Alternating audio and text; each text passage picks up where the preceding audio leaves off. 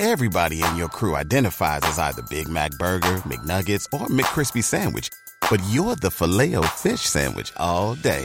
That crispy fish, that savory tartar sauce, that melty cheese, that pillowy bun. Yeah, you get it. Every time. And if you love the Filet-O-Fish, right now you can catch two of the classics you love for just $6. Limited time only. Price and participation may vary. Cannot be combined with any other offer. Single item at regular price. Ba da ba ba ba. Sit, boo boo, sit, boo boo, sit. Grr, arr. Good dog. That's some bad hat, Harry. It's a Cuban show. Get any of that? Not a doctor. Bye, have a beautiful formula. No, we're out. No, we're out.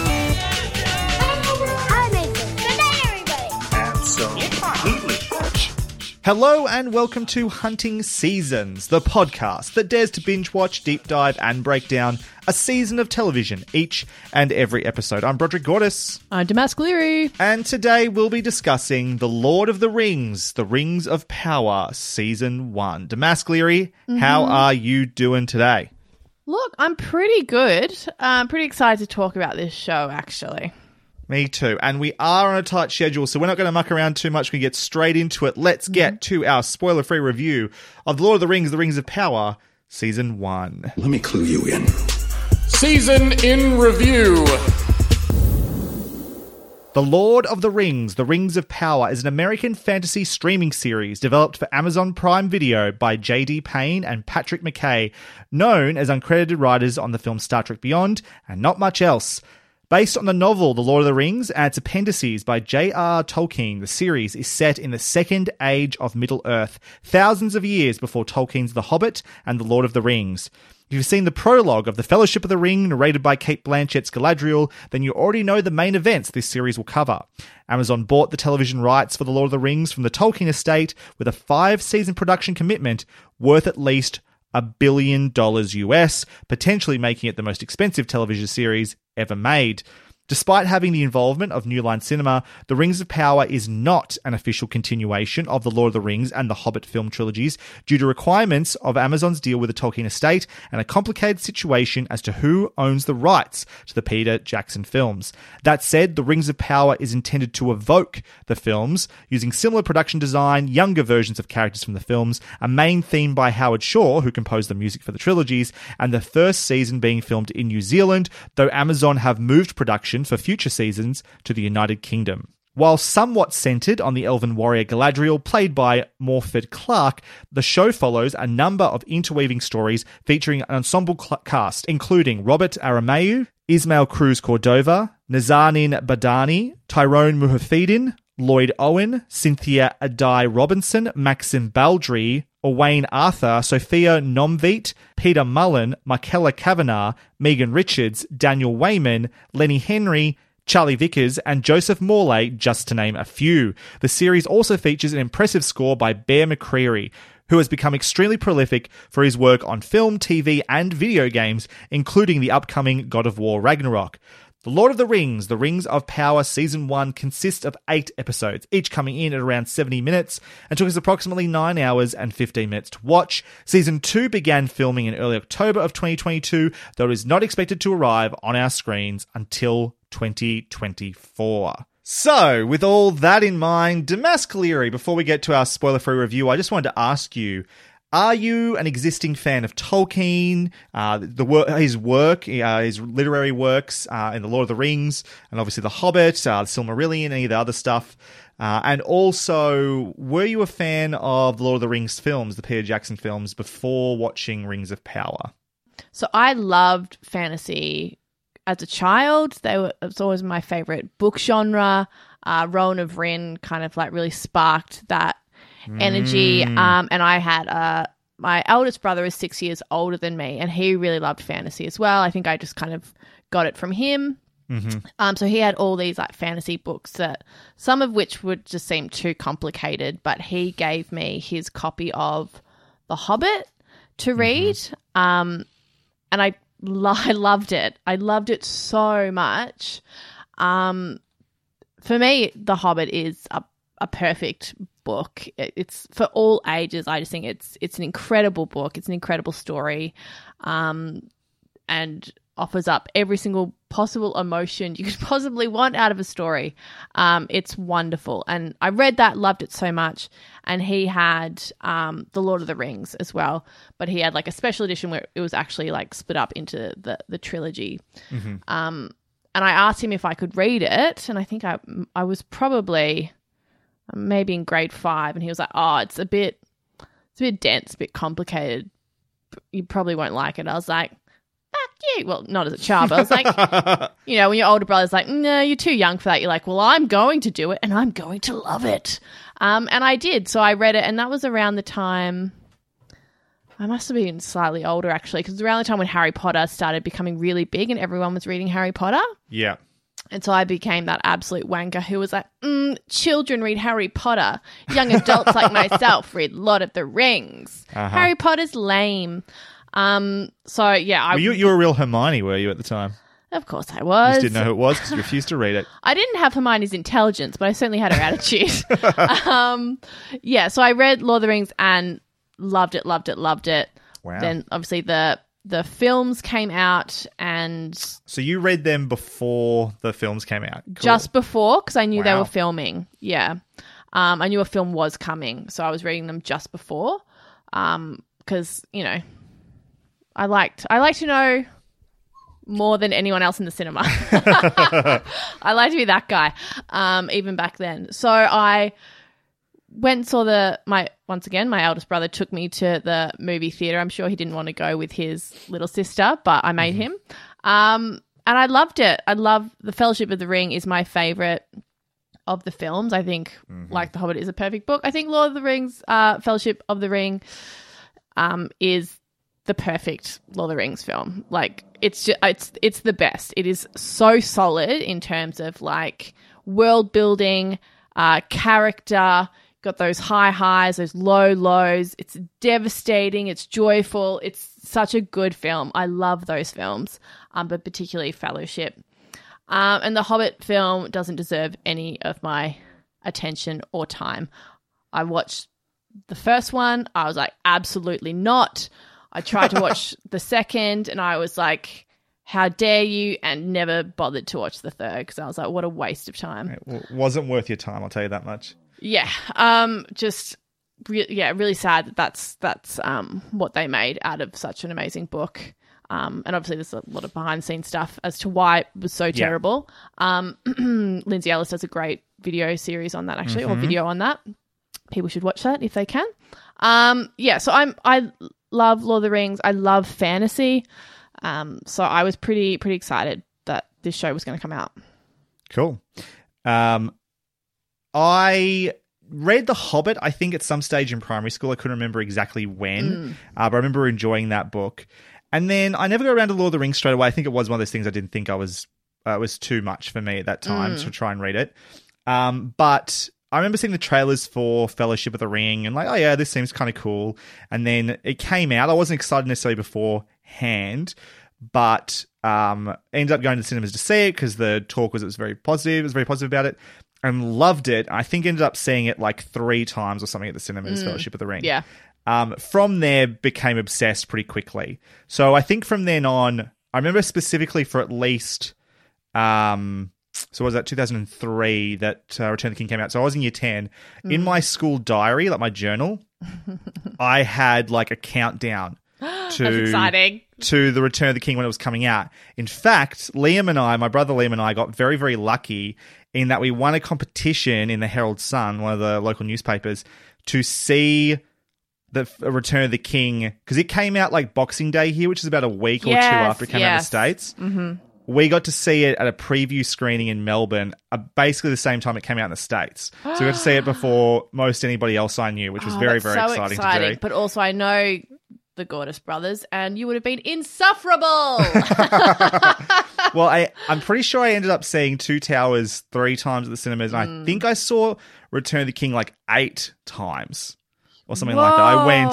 Uh-huh. It's the most of any film I've ever seen at the cinemas. The closest to that would be Guardians of the Galaxy, which I think I saw five times at the cinemas. I, I was mm. taking everybody I knew to see that movie. I loved Guardians so much, but I'm pretty mm. sure I saw Return of the King eight times. And it ran for a long time because it was like Yeah. the biggest film in the world, mm-hmm. and it it went on for quite a long time at cinemas. So you could go every couple of weeks because the DVD Yeah. wasn't coming out for a long time. It's like, yeah, oh, it I've took got 2 I've- years for like videos and DVDs to come out. Sometimes I think they were a bit Um, faster than that by then, but By then, th- yeah, there were periods. uh, absolutely. Um, so after watching Fellowship, Mm. which I loved, I decided to try and read the books. I'm like, I got, I got, I can't wait a year to, to see or two years to see how this story ends. Mm. So I tried to read Fellowship, Mm-hmm. got as far as Tom Bombadil and the like the Barrows or whatever they're called, and like That's as I'm- far as you got. I was like, I'm done with this book. But I also knew generally where things went. I was like, Yeah. I'm pretty sure I can jump in here at the Two Towers. So I got to the Two Towers and I read through the Two Towers and the Return of the King. I liked both of those books quite a lot. Yeah. Um, I'm I should really return because someone was saying to me the other day when I read the Fellowship, I basically just skip to the Council of Elrond and then go from there, or the uh, uh, like basically book two inside Fellowship, and they mm. go the second half of the book. I never read that myself, and maybe I should do that one day. I'll, I'll give myself that little assignment. Um, But I became that guy, and anyone who's a fan of the Lord of the Rings films knows that guy who has the extended editions mm-hmm. and watched them insufferably and listened to all the dir- all the commentaries, the mm-hmm. director's commentary, the cast commentary, the freaking mm-hmm. commentary from the special effects team, etc., etc. I listen I listen to all of those. Just am that guy who has to bite their tongue to not talk about trivia, like how Viggo You're that guy now, toe. but you were that guy in high school who didn't bite your tongue. Was like, did you know in this scene? well, I didn't Yeah. know that guy was a meme until you know more I had to years. explain it to. I was talking to Angela and one of her friends. Um, we must have been talking about like rings of power or whatever. Um, and I was talking about yeah that guy. You know the famous scene where like, did you know that um Viggo Mortensen actually broke his foot in that scene when he kicked the helm? Blah blah blah blah. blah. That And I- pain, I- that scream was real. Yeah, it was real. Yeah. I was making a joke about it, but they were like obviously much cooler than I was in high school. Didn't hang out with nerdy guys, nor did they date any. They dated guys who were in bands, and they were like, "Oh, no one's ever. I didn't even know that was a thing." I'm like, "Oh, I could have been that guy in that instance. Did you know?" Yeah. Get a whole whole running list of facts and figures to give them while you're watching the film. Yeah. uh, yeah, love love those films, and I agree with you. Uh, I think The Fellowship is the strongest film. It is one of Mm-hmm. my all time favorite movies. It is a film that I know so well, the extended edition in particular, that Mm. I like to put it on while I'm doing other things. Yeah. Like if I've got an assi- if I had assignment to write at Mm. uni or something like that, or things I actually concentrate on, just need some like white noise. Mm. Yeah, I put just the Fellowship it the on. other day. Yeah. Oh, I I'm, put. I'm, uh, I've yeah, I'm desperate to rewatch the whole trilogy at the moment Mm-hmm. after watching Rings of Power. But We can do that when I'm in Melbourne. Oh, that's a Isn't that good a good idea? Yeah, that's a lovely idea. I that's, think so. I mean, I I'm I agree with Joanna Robinson that Mm. the Lord of the Rings films are Christmas movies. There's no particular reason. Hundred percent. I totally agree apparently, with that. apparently, the date they leave Rivendell, the Fellowship leave Rivendell, Mm-hmm. is the 25th of December. Apparently, canonically, 25th of December, which to me is like that's enough. That's all I need. If Die Hard is allowed to be a Christmas film, so is The Lord of the Rings. Uh, I thought is- they had different like months and stuff. How could they possibly apparently have the same not. I, months? That's apparently I'm- canonically I'm not- true. Okay, I'm not looking. I'll that, I'll double check that, but I'm I'm I've heard that somewhere. I'm sure you're right, but I, I just don't see how that's possible. But anyway, Um, point being, it's a Christmas. They're Christmas films. Um, and yeah, that's yeah. So that's all. I'll play that in the background as like white noise because I don't even have to look up. I know just by listening to it what's happening on screen. It just exists perpetually in my mind. yeah, Uh, was excited for the Hobbit films. Was excited when Guillermo del Toro was originally Yeah. going to be directing them.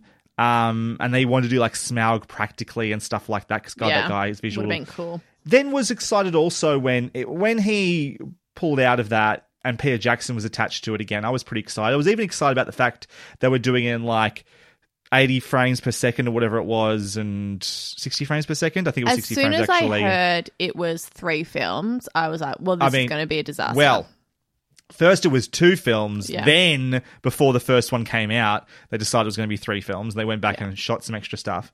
Um, but you know, I trusted in Peter Jackson and Fran Walsh because they did such a good job on the Lord of the Mm. Rings trilogy. I was so excited for those. Yes, and doing the HDR or whatever the things were they were doing that was this like the James Cameron led 3D and all that. Mm. I didn't hate um the first one, Ugh.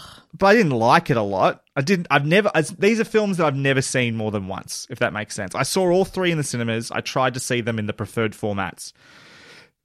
They they get worse as they go along, and the last one is a freaking travesty. I think, and it's so disappointing. content to uh, make Uh, three yeah, films. It, should never have been a trilogy, straight up. It No. Mm-hmm. should have just been one movie. I believe there are fan edits out there that have tried to make Mm. it into one film. I'd like to see them. I've often thought there is a good movie in there if you just cut the fat. I like Mm. the idea of making a, fi- a cut called The Hobbit, The Hobbit Edition, which is both a reference to the fact that it's shorter, like a Hobbit, but also that it just focuses on The the, Hobbit. aforementioned Hobbit, the Yeah. titular Hobbit, and rather than the Mm. other stuff that's going on. Um, but yeah, those movies uh, I ha- left taste in my mouth, which which is what brings me to where I am with the Rings of Power, which is excited for more, um, but also hesitant because you know there is no guarantee it's going to be good just because it is the, Yes, more the Lord of the Rings, basically. All right, good explanation of how we feel about it. uh, let's see if anything else to talk about goes for that long. Damask, would you like to give your spoiler free review of The Lord of the Rings, The Rings of Power Season 1? I would. Okay. So I wanted this show to be good for all of the reasons I think that we just discussed, but also just because I've just wanted more fantasy television. And I'm finally getting it. Yay. Uh, my expectations were very high. The trailers looked promising. The budget was astronomical. Um, and overall, just a brief summary, I was pretty satisfied. Um, in the Fellowship of the Ring, there's a the film. There was a moment when they're all on boats after I think they've just left Galadriel and they look up and see these giant ancient statues of great kings of the past. And as a kid in the cinema, it blew my mind. Like I wanted to know who those kings were. I wanted to walk through a world of like this majesty and might. And this, I mean, the score is doing a lot as well in that scene. Like it was just so beautiful and mysterious and like that wonder in um Aragorn's eyes. Like I was mirroring that as a kid in in the cinema. And in 2022, my old haggard self finally gets that opportunity to be in that world, to see those things, um, to be in that time in Middle Earth, and it's it really is a delight. I don't know much about this kind of universe beyond the Hobbit and Lord of the Rings books. Um, I've never read the Silmarillion, um, but watching this show inspired a curiosity of all the beautiful lore and world building that Tolkien had done. I watched a bunch of videos on the history of Valinor and Mor- Morgoth and the Silmarils and Numenor and all that stuff on YouTube uh, when the show first started airing. Because I'm like, I need to know more about this history because it sounds fascinating. Um, I, I really couldn't get enough. And FYI, if anyone else is like curious about that stuff or confused or whatever it is, there is a great channel on YouTube called Nerd of the Rings, and they have like huge catalog series of kind of talking about all the world building and lore. It's there, it's and in a really clear way. It's Did you really ever good. try and read The Silmarillion? No, I remember my brother Aram had it. Um, but then I asked him what it was about, and he briefly explained that it was kind of all just kind of like history, and I was like, "Oh, okay." It- like he didn't really sell it to me, so I was like, oh, "Okay, never mind." It's, I mean, the funny thing about it is Tolkien didn't publish it. It was published well after his death. Mm. Christopher Tolkien, I think, put it together, I think. But, you know, it was never really made with the intention of necessarily being published the way that it was. And it is essentially the Bible of Middle Earth. And I did get it because I was, you know, on a, on a Lord of the Rings high back in high school. Got it, tried to read it. And got like two or three chapters in. They got to a point like the world's been created, the Mm. elves have been created, and like it was seriously a section that was like these elves went to here by the river, and they were called this. Mm-hmm. Yeah. And these elves they went to the lake, and they were called this. And these elves went to a different lake, so they were. I was like, I'm out. I'm fucking done. Yeah, that's why Like- this like video series by um know the rings is really good because he's got like maps and like drawings and stuff. So like Cool. as he narrates that history, that very like dense history, you're like, oh okay. Do I remember any of those names or places? No, but as I'm watching, I'm like, oh, I, that makes sense to me, and Yeah. that is fascinating. So I've got like at least a sketching in my brain of of some of the things that I didn't have before. Anyway, ba- back to the topic at hand. Um, this show, Rings of Power, feels like a portal into another world. All of that money was well spent. I mean, they could have chucked, you know, a few dollars to paper girls, but That that's would be nice. that's last week's episode. um, it is well spent because just simply looking at how cinematic the design and execution is is lovely to see. You know, the places we go made me feel like a little hobbit with like a great big backpack on with clanking pots tied to it. I was excitedly scurrying across plains, sailing on faraway seas, walking the streets of wondrous cities. It's a long lost world, one of great warriors, noble kings, and unknown wilds, and this was gifted to me, and I was giddy. This season, we venture into the lives of some characters we know and others we don't. I was skeptical that I could fall in love with some of the strangers, but I did. Not with all, let's be clear, not with all, but with many, I truly did. And it's uh, at this point, only after season one, it's kind of this really deep, full on love and care that I feel for those characters. And that shows you that they're not just focusing on CGI or design or simply world building, but there is really good work going into character. Um, and that's really important to me. And I know it's important to you, Brod, and I'm sure to many of our listeners.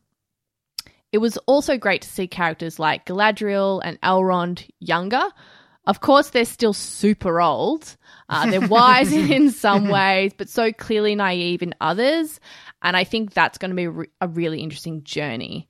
It's not, um, they are not who they are, who we who we know, and I think that's a really important element um, to see the kind of beginnings of the leaders that they will become. Um, and to fill in all of those blanks that so many of us have in terms of those characters. Uh, the characters of Nori and Poppy put a great big smile on my face. Such small creatures with big hearts and curious minds. There's, I'm nothing but endeared, endeared uh, to those characters and their community. And the dwarves. Oh my goodness, I love the dwarves. I love everything I was seeing there. Um, the culture, the place that they live, everything around it. I was just, I was excited. I think you could kind of tell with my energy right now. I was so excited to see it. At the moment, not much is appointment television for me, but this show was. I think it was perfect for a weekly release. You know, those conversations, we're not having spoilers or anything, um, but simply having something to sit down, you know, with your partner or your friends, have dinner, and go, yes, we're going to watch this and have so much fun while you do it. I really can't wait for next season, but by the time it comes out, apparently I'm going to be 150, but I'm, I'm, I'm willing to wait. Wonderful. Uh, it's interesting what you're saying about appointment television as well. And it is actually something I didn't expect in this show that it does have, because we know ultimately where this story has to go. Like, we have basically the entire run of this show was laid out in the first 10 minutes of The Fellowship of the Ring with Galadriel's prologue. Great prologue. oh, Great prologue. Iconic prologue. Iconic prologue. Um, and so you wouldn't expect there to be a lot of mystery here. Do you know what I mean? But and yet, the way this show has been designed, or at least season one, is they were giving us things that we expected, and also making us scratch our head and wonder about other things. It did have a mystery element to it. It did have a like, are you paying attention? What's happening here? Scenario, which I didn't expect and really, really enjoyed, and did make the discussion between episodes really good. At 70 minutes an episode, but also 70 minutes that were quite dense and had a lot going on, shifting between you know different storylines and so forth. I, it was it, I it was every week. It was as you said, Yeah. appointment Those television. like- episodes were long. Mm. I was not bored, and every time when it, an episode ended, I was upset. I was like, no, I wanted more. They give you a lot in those episodes. Yeah. And there were definitely there were definitely storylines that I cared more about than others, but 100%, there yeah. were none that I was like, "Oh, I hate being here so much. Why are we still here?" Which is not necessarily the case with other shows that try to do this sort of thing. Um, I I think this review's gonna be relatively quick from me because a lot of what you're saying I 100% agree with. Um, we've already talked about how much I loved the Lord of the Rings trilogy from Peter Jackson, but how disappointed I was with the Hobbit trilogy. I went into this show with excitement and yet skepticism, um, healthy skepticism, I think, that this could be good. There's just no guarantee, and fantasy is a hard genre to do. Um, and I'm not going to pretend that this is a perfect show, but No. it might be perfect for me, if that makes sense. Yeah. On the positives, as you said, the money is on the screen. This show looks gorgeous. The sets, the costumes, the art direction, the visual effects, but also the special effects. I particularly want to make mention of like the orcs as a great example, right? Ah, One of yes. the greatest sins of the Hobbit trilogy is that the orcs were suddenly CGI. Now, there are reasons that this might have been the case, as like, this Lindsay Ellis video, which I think I'm going to um, put in the show notes, is definitely worth a watch behind the scenes, that production was under a lot of stress to get made quickly, rather than the sort of time frame that was given to Lord of the Rings Yeah, trilogy, I not just in really preparation but execution. Judge the creative team behind The No. Hobbit. There's so much going on there that caused that to be a disaster. Yeah. Absolutely. Oh, and even from the just they were basically writing that movie on the run, and even Yeah. though that to being said, that was sort of true of the Lord of the Rings, but much more luxuriously. They had a strong foundation, were mm-hmm. building off it and changing as they went. It evolved,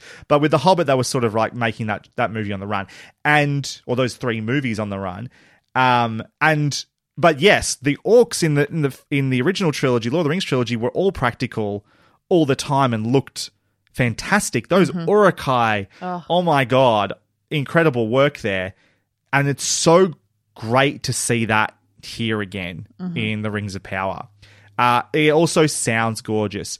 Bear McCreary's soundtrack is absolutely stellar, and I didn't. Th- I, I, it doesn't like. I wondered, and we, what we found out on the way is while New Line are involved in this, they aren't. This isn't a direct or official prequel to the Peter Jackson films, so they aren't using, at least not overtly using the themes from those trilogies. There might be hints of things here and there if you're paying really close attention, um, but it's a hard thing to match up to Howard Shore's iconic soundtracks. And Bear McCreary is doing fucking stellar work. Well, that's the thing. Like when I do like marking um for for school, I often listen to the Lord of the Rings soundtracks. Wonderful. Um, and now I just have more of that. To, Absolutely. To listen to, yeah. And some of those themes now are becoming like I'm I, as endeared to them as I am to some of the Howard Shore music. It's truly fanta- fantastic. Uh, to take a phrase from the patron saint of TV podcasting, Joanna Robinson, who I will say, uh, alongside listening, uh, watching the show as, as listening to her podcast, this also, I think, one of the greatest assets of the show is it just feels like Tolkien. It gets mm.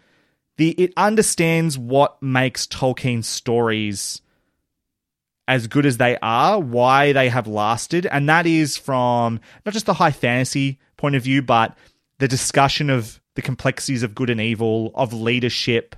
Of, and some people, I think, some people think that good and evil is very black and white in Lord of the Rings, and it is uh, in some ways. But there is a lot of discussion about grey. You think about characters like Boromir, tragic figures, Gollum. You know, these are not just flat out bad people. They are tragic tales of how good people have become bad people. There's a lot of that happening in this show as well. I think just the idea of fellowship, on like companionship, on working together, people from different places having to work together to overcome common enemies. All this sort of stuff feels very, very true to Tolkien's work. And that is really, really important to me as well. It also does feel, in the best ways, like Peter Jackson's Lord of the Rings. It has mm-hmm. distinct and direct visual and dialogue references. None of them, all of them have to tiptoe a little bit to make sure Yeah. they're not 100% the same, but enough there that if you're a fan and paying attention, those little clues are there. I think that helped also to transition into this because it also is still firmly its own thing. It's not trying to do an impersonation of what Jackson did, but is certainly trying to build off that work and the strengths of what he brought to the series um, beforehand. There are some standout characters, some pairings that I that just completely um, as you were talking about, I became endeared to so quickly um, that really, really tugged at my heartstrings. Um, as a high fantasy show as well, we're seeing a little bit more of this now. Obviously, Game of Thrones has made fantasy TV shows popular again, and we're seeing things like um, uh, the Wheel of Time, also an Amazon show, exists now. There's the the, The dark Witcher. the Witcher, obviously, yes. Um, the other one on HBO that's based on the book series, The Golden Compass, was the movie. I can't remember the name of that. So anyway, like the fantasy stuff is sort of out there again.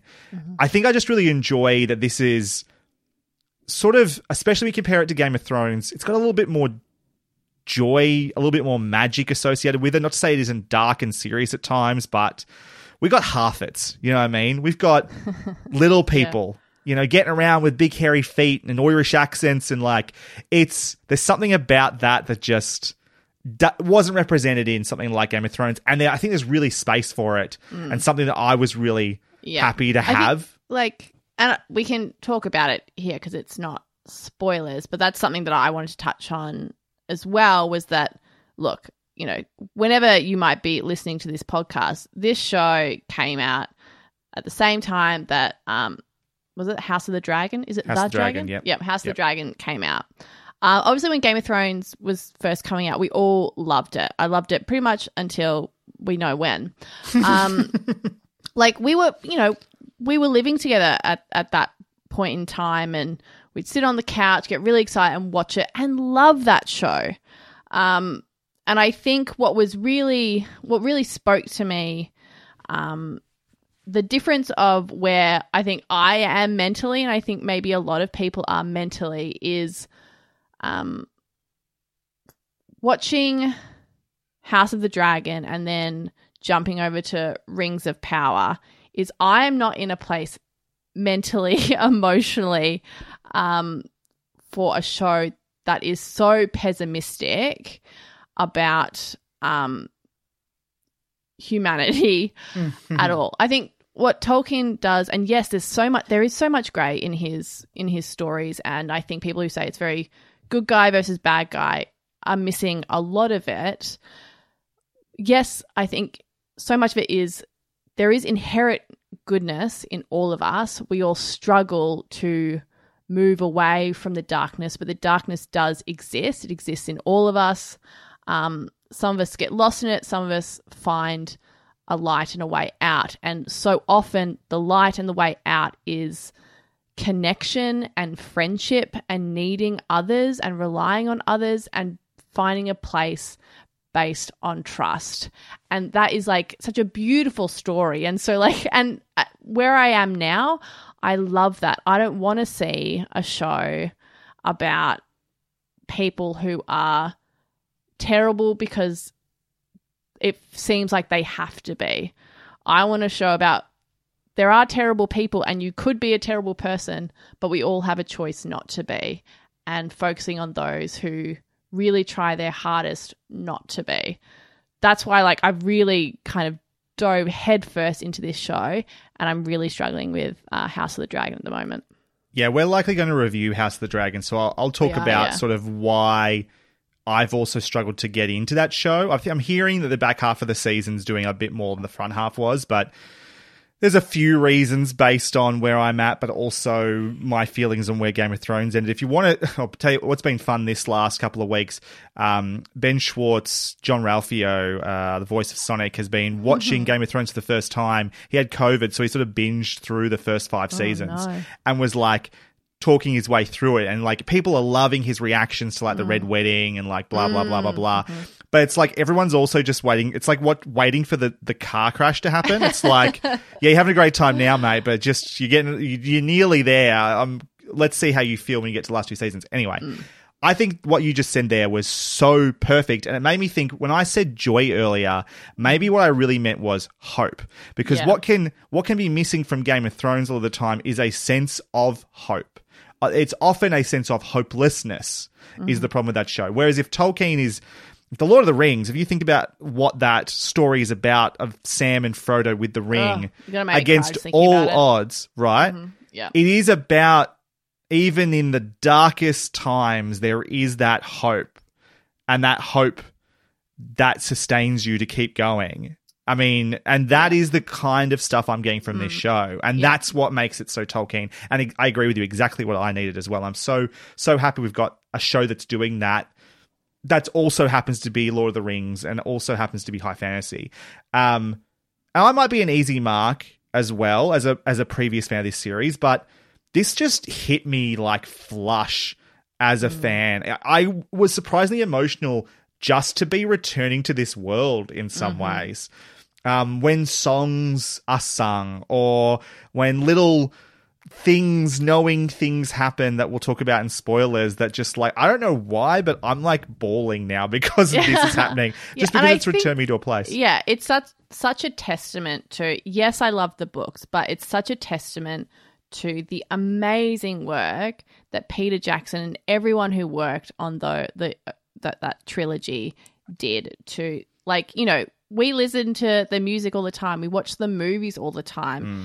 It's, you know, just thinking about Sam picking up Frodo on the side of Mount Doom, like, could make me cry at the drop of a hat. Like, it just, mm-hmm. it's so beautifully done and has such a huge heart, and we love it. So, the fact that we love that so much, I think we bring that goodwill to this show, and they have not disappointed me in terms of intention intentions of their heart about it as well. They understand. They're not just making their version of Game of Thrones. They haven't Game of Thronesified this. Yeah. This is a story about hope and friendship. Um and there's just so much of that in there and I really appreciate that. uh, we uh, we're going to talk about in spoilers. We need to talk about adaptation and what it means to be an adaptation. Because I think sometimes some of the criticisms thrown towards this show are about it as an adaptation, but I think it's important also to understand what's more important in how you adapt a story. Um, whether it's the specifics or whether it's more the overarching feel and themes and ideas of a story is more important. But we'll we'll get to that uh, when we spoilers. The, on the negative side, it can be a little labored and clunky here and there. Um, there is stuff that happens in the final episode or the final couple of episodes that stand out mm-hmm. as being like oh, a little clunky or oh that's that's hard to swallow. Nothing big enough that derailed the story for me though, but I can't pretend it was always mm-hmm. perfect. Mm-hmm. Definitely some stories or elements of the show I cared about more than others. Not every storyline is necessarily hitting as hard as others are. But the ones that didn't always work this season have room and reasons to improve in the next and future seasons. And partly, I think there's two things to consider about the negatives. One, they're trying to figure out how to walk a very fine tightrope of keeping this true to the of adapting these books, which actually aren't even books; they're appendices at the end of books, stories that aren't even fully fleshed out in any way, are more of an outline, and turn them into a story. Um, they're also trying to just, it's their first season doing this. They've got four more to go. They're figuring this all out on the run. This is how most. Breaking Bad was not on fire in season one. You know what I mean? It got better as that show went on. If you like Breaking Bad, Damascus not, but Which I don't. Yeah. but you know what I mean? Like it, it, it- these shows don't arrive fully formed and at their best more, more often than not. Um, but also this is kind of a reintroduction at a setup for what the story that has to take place. In in some ways, this is almost it's not it's barely even an act one. It's more of a prologue to what's going to happen afterwards. In some ways, which is a criticism if you felt like it, it wasn't it didn't do enough. It didn't get to, you know, wasn't doing enough week by week to get you engaged on a story level at the time. That's fine, but it did for me. But certainly, I mm. feel like it's there's so much to build on into season. Like we are now at a point where the story is going to likely take off. I think from here, which is mm. great.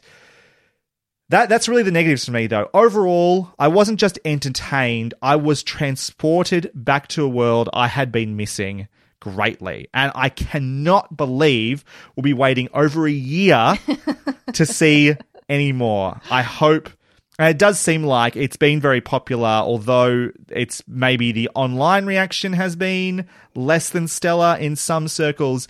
It's doing pretty well from a streaming numbers point of view. I think it's been competitive with, if not beating, House of the Dragon most of the time. Um, so I think we're going to get those five seasons. Final score, Damask.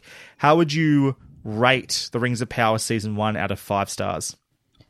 I really struggled to decide on a number, right? straight. So I had like my head saying one thing and my heart saying one thing. So Uh-huh. my head is obviously someone who is reviewing television and like in terms of like a recommendation and trying to be a little bit I mean everything's subjective, but a little bit more objective about it. Mm-hmm. And then I've got my heart who loves the world and, you know, was very emotional about certain aspects of the show and was just, you know, a happy little kid again. Um, so I'm going to follow Tolkien's um, path, and I'm going to go with my heart. Uh, and this is how I how it made me feel. Okay, that's that's where I'm rating it from. So I'm giving it a four. Okay, cool. Yeah. Interestingly, I could have gone higher with my heart, but I'm going to give it a four as well. I think it is excellent. I think there are elements that aren't so great. I think there are elements that are masterful, and it mastered me. But I think there is a room for this show to get even better. Um, and B, yeah, I think if I'm comparing it to shows I've given fives to, it's not there yet. Am I comparing it to shows I've given four point fives to? Yeah, I couldn't give I could. I could make the argument, but I think four is probably a well reasoned position for this for this show.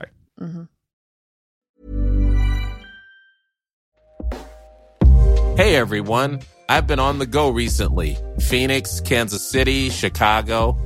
If you're like me and have a home but aren't always at home, you have an Airbnb. Hosting your home or a spare room is a very practical side hustle. If you live in a big game town, you can Airbnb your place for fans to stay in. Your home might be worth more than you think. Find out how much at airbnb.com slash host.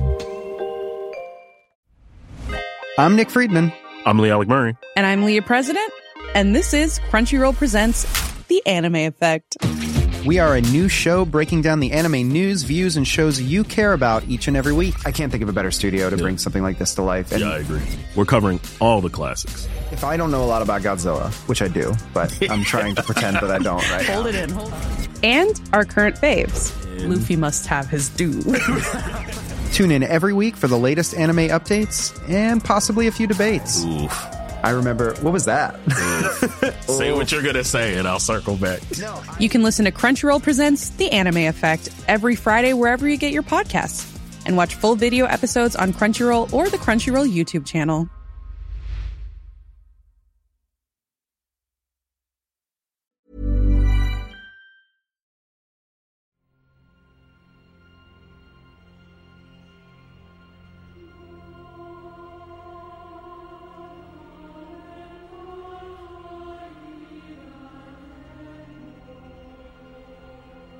Before we simply walk into spoilers, you must take heed. Do not allow our podcast to be forgotten by the ages. Bestow upon us reviews of light on Apple Podcasts or Spotify, for nothing can be undone or fall into darkness if it is bound by the power of an algorithm. Now it's your turn. What am I meant to do now? I'll do it in Irish. And to sweeten the deal, if we reach 25 written reviews on Apple Podcast, we will finally review Buffy the Vampire Slayer Season 1. I would have loved a heads up. I could I know, done I, know. I, I thought about it. I was like, you know what? I'm not. How dare you? Do not betray your friends. Gift them a temptation forged in the fires of Podcastinor. All shall love it and despair, for none can resist the power of hunting seasons. Next week, we'll be back with our review of She Hulk Season 1. If you'd like to contribute to our discussion of She Hulk, or if you have any thoughts on the Rings of Power, you can write to us or send us an audio recording that we may include on a future episode to contact at untinseasonspodcast.com or find us on Twitter at untinescast. I got more northern the more oh, I did it. Sounds like, where are you from, bro? But right now, let's talk spoilers for The Lord of the Rings, The Rings of Power Season 1. Deep dive. It's cool to know other people think about this stuff too. All right, we got a lot to get done in our deep dive discussion in a short amount of time. Yeah. I want to start quickly. Uh, I sent out a, a tweet asking people if they had any thoughts, any questions, anything they want to discuss in particular. My brother Liam replied. Thank you, Liam, for Cute. not leaving my request there hanging. Um, he asks, why do you think there has been such backlash, and yet, in his opinion and our opinion, it's been one of the best shows of the year? Damas, do you have any thoughts? Yeah, I think there's obviously a you know a large amount of people who have grown up with Tolkien and loved it so dearly. Just I think as we have. Um, however, and we've spoken about this before. I think in quite a few like off topic off off topic hot topics regarding Star Wars and things. And I Mhm. think a sense of not only ownership, I think we can all feel a sense of ownership about stories that we love, but a sense of um, entitlement um, to getting exactly what you want. Now, you can be up, upset about certain choices. That's that's totally valid. Um, it's it's if it's vitriolic, I have issues with it. But I just I think it comes down to people really loving something um, and it being a sacred text to many many people um, because Tolkien is a genius and he um, is a language god and his writing is beautiful. Um, and so to try and compete with that is really hard. I personally think the writers did a really good job um, of not replic- replicating, but certainly getting the essence of Tolkien. Um, I think they did, yeah, really good, re- really well with it. Um, but people feel upset when things aren't how they want them to be, and certain people take that on. Are like, okay, it's not for me, and leave it there. And there are some people who take that on, get personally offended by it, and feel the need to um, poop all over things, and just and they get angry and they feel the need to express that anger in sometimes really um, unnecessary ways. Yeah, I think there are three main tracks of like criticism towards this show. There's someone like David Chen who just doesn't seem to be enjoying the show. Mhm. And that's fine. I think there can be reasons that, Of course, as I said, I think it can be clunky at times. I think it maybe is hasn't, from a story perspective, hasn't had as much forward momentum as people maybe wanted. It was more Mhm. of building up to something that then can become a greater story, hopefully, setting up relationships so that they can be tested later on, etc. And if Yeah. like that wasn't enough for you, then yeah, I can understand why you didn't love this yeah, show. I'm certainly not saying that only positive opinions have value. Totally. I don't think that's productive um, for any kind of creative thing that exists. I think that there should always be healthy debate around it. But the Yeah. key word there is healthy. Then there's this second tract, which is sort of the Tolkien purist or faithfuls who are having trouble with some of the choices that are being made in adapting this story, which is interesting because it's not to say, I, I think we are guilty of also having similar issues with certain text. The one that comes I mean, to mind. my feelings about Hester Shaw's representation certainly Exactly. brings Ex- that to mind. So Ex- I chose not to watch the film. Yeah, Mortal And I- Engines, yeah. that Yeah. film, and our we had very specific ideas about what we wanted i- from that uh, movie.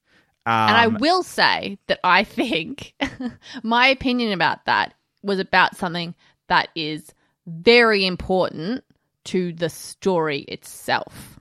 Correct. And it so wasn't the- just a different creative choice, it was a choice that I think devalued what was important about that story. Well, I think that's that's my thoughts on some of the criticisms. Again, coming from a puristic point of Mm. view of Tolkien's text, as though it is sacred, as you know, cannot be altered or changed or adapted without you know extreme. With it, it is adapted with extreme care, I think, but with that it cannot be changed because it is like sacrosanct or whatever. Mm. Isn't the pro well that if that's the feeling, I think that's that's a problem. The the thing about adaptation, particularly when you're adapting a story, I think there's a few things. This story is not really a story that makes sense. It's an outline of a story in the appendices of Lord of the Rings. Tolkien never got around to, and never, I don't think, intended to, making this story into a book trilogy or anything like that, for mm. instance. And so already there's a huge amount of work that needs to be done to not just take dot points of an idea of a myth of a mythology and actually turn it into a story that's full of characters and arcs and like connections and all those sorts of things. And once you're doing that, it all becomes way more complex when you have to be thinking about motive and like eh, there's so much that has to go on. And so already change is going to have to be made. And Yeah, that's and fair. I think, yeah, I think what's important, and I can understand someone feeling like a text is sacred, and I don't think there's anything wrong necessarily with feeling that way about something that you love and uh, an artist that you love as well and their work. Um, I think we also need to remember that um, medium is the message, right? Yeah. And so television is very different from a novel or a series of novels. Um, they're they're just completely different mediums. And so if we're talking about trying to distill the essence of that narrative over like what hundreds of years, if not more, I'm not exactly sure on the timeline, um, into five seasons of television and making it satisfying and compelling television, naturally changes need to be made. We cannot expect the experience of reading a book from watching a television show. They're just entirely different.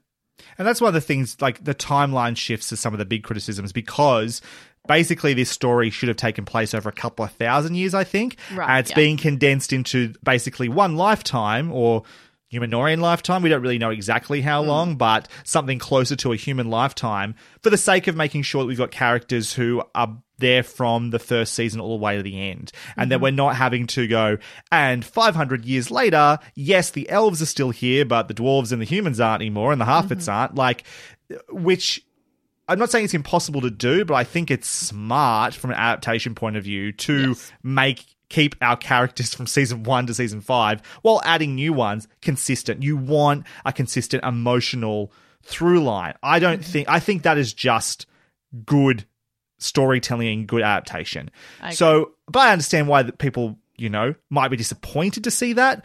But this is where you have to approach it and go, okay, I'm disappointed it's not this way because that's the way I've always liked it.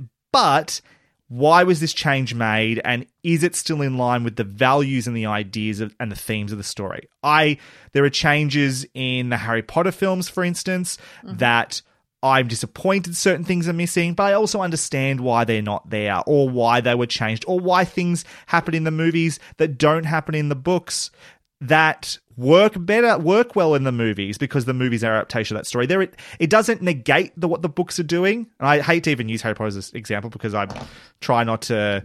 Don't not- mention it, yeah. But certainly, I'm not spending money in that universe anymore at the very least. But the, those stories are, uh, were important to me, and both things can exist and they don't negate each other, right? Yes. If you, this isn't the new canon. If you don't like it, fine. But is it possible that maybe you can try to understand why they're doing this and while it's different to what you expected, enjoy it for what it is doing? Um, I think it's really, really possible. I think thematically, and this is the when I was using the Mortal Engines as an example, that change with Hester Shaw that we're talking about fundamentally changed the thematic message behind that Yes. character, what that character was about. Yes. And that is why that one cut us so deeply. Mhm. I don't think I'm I'm not fully across the lore, but I don't think there are the changes in this story are ones that fundamentally alter the thematic resonance of this tale, if that Mhm. makes sense from its original source. And if we're wrong on that, then we're wrong because we Maybe. aren't we aren't over that. But from what I know of it, um, I I agree with what you're saying.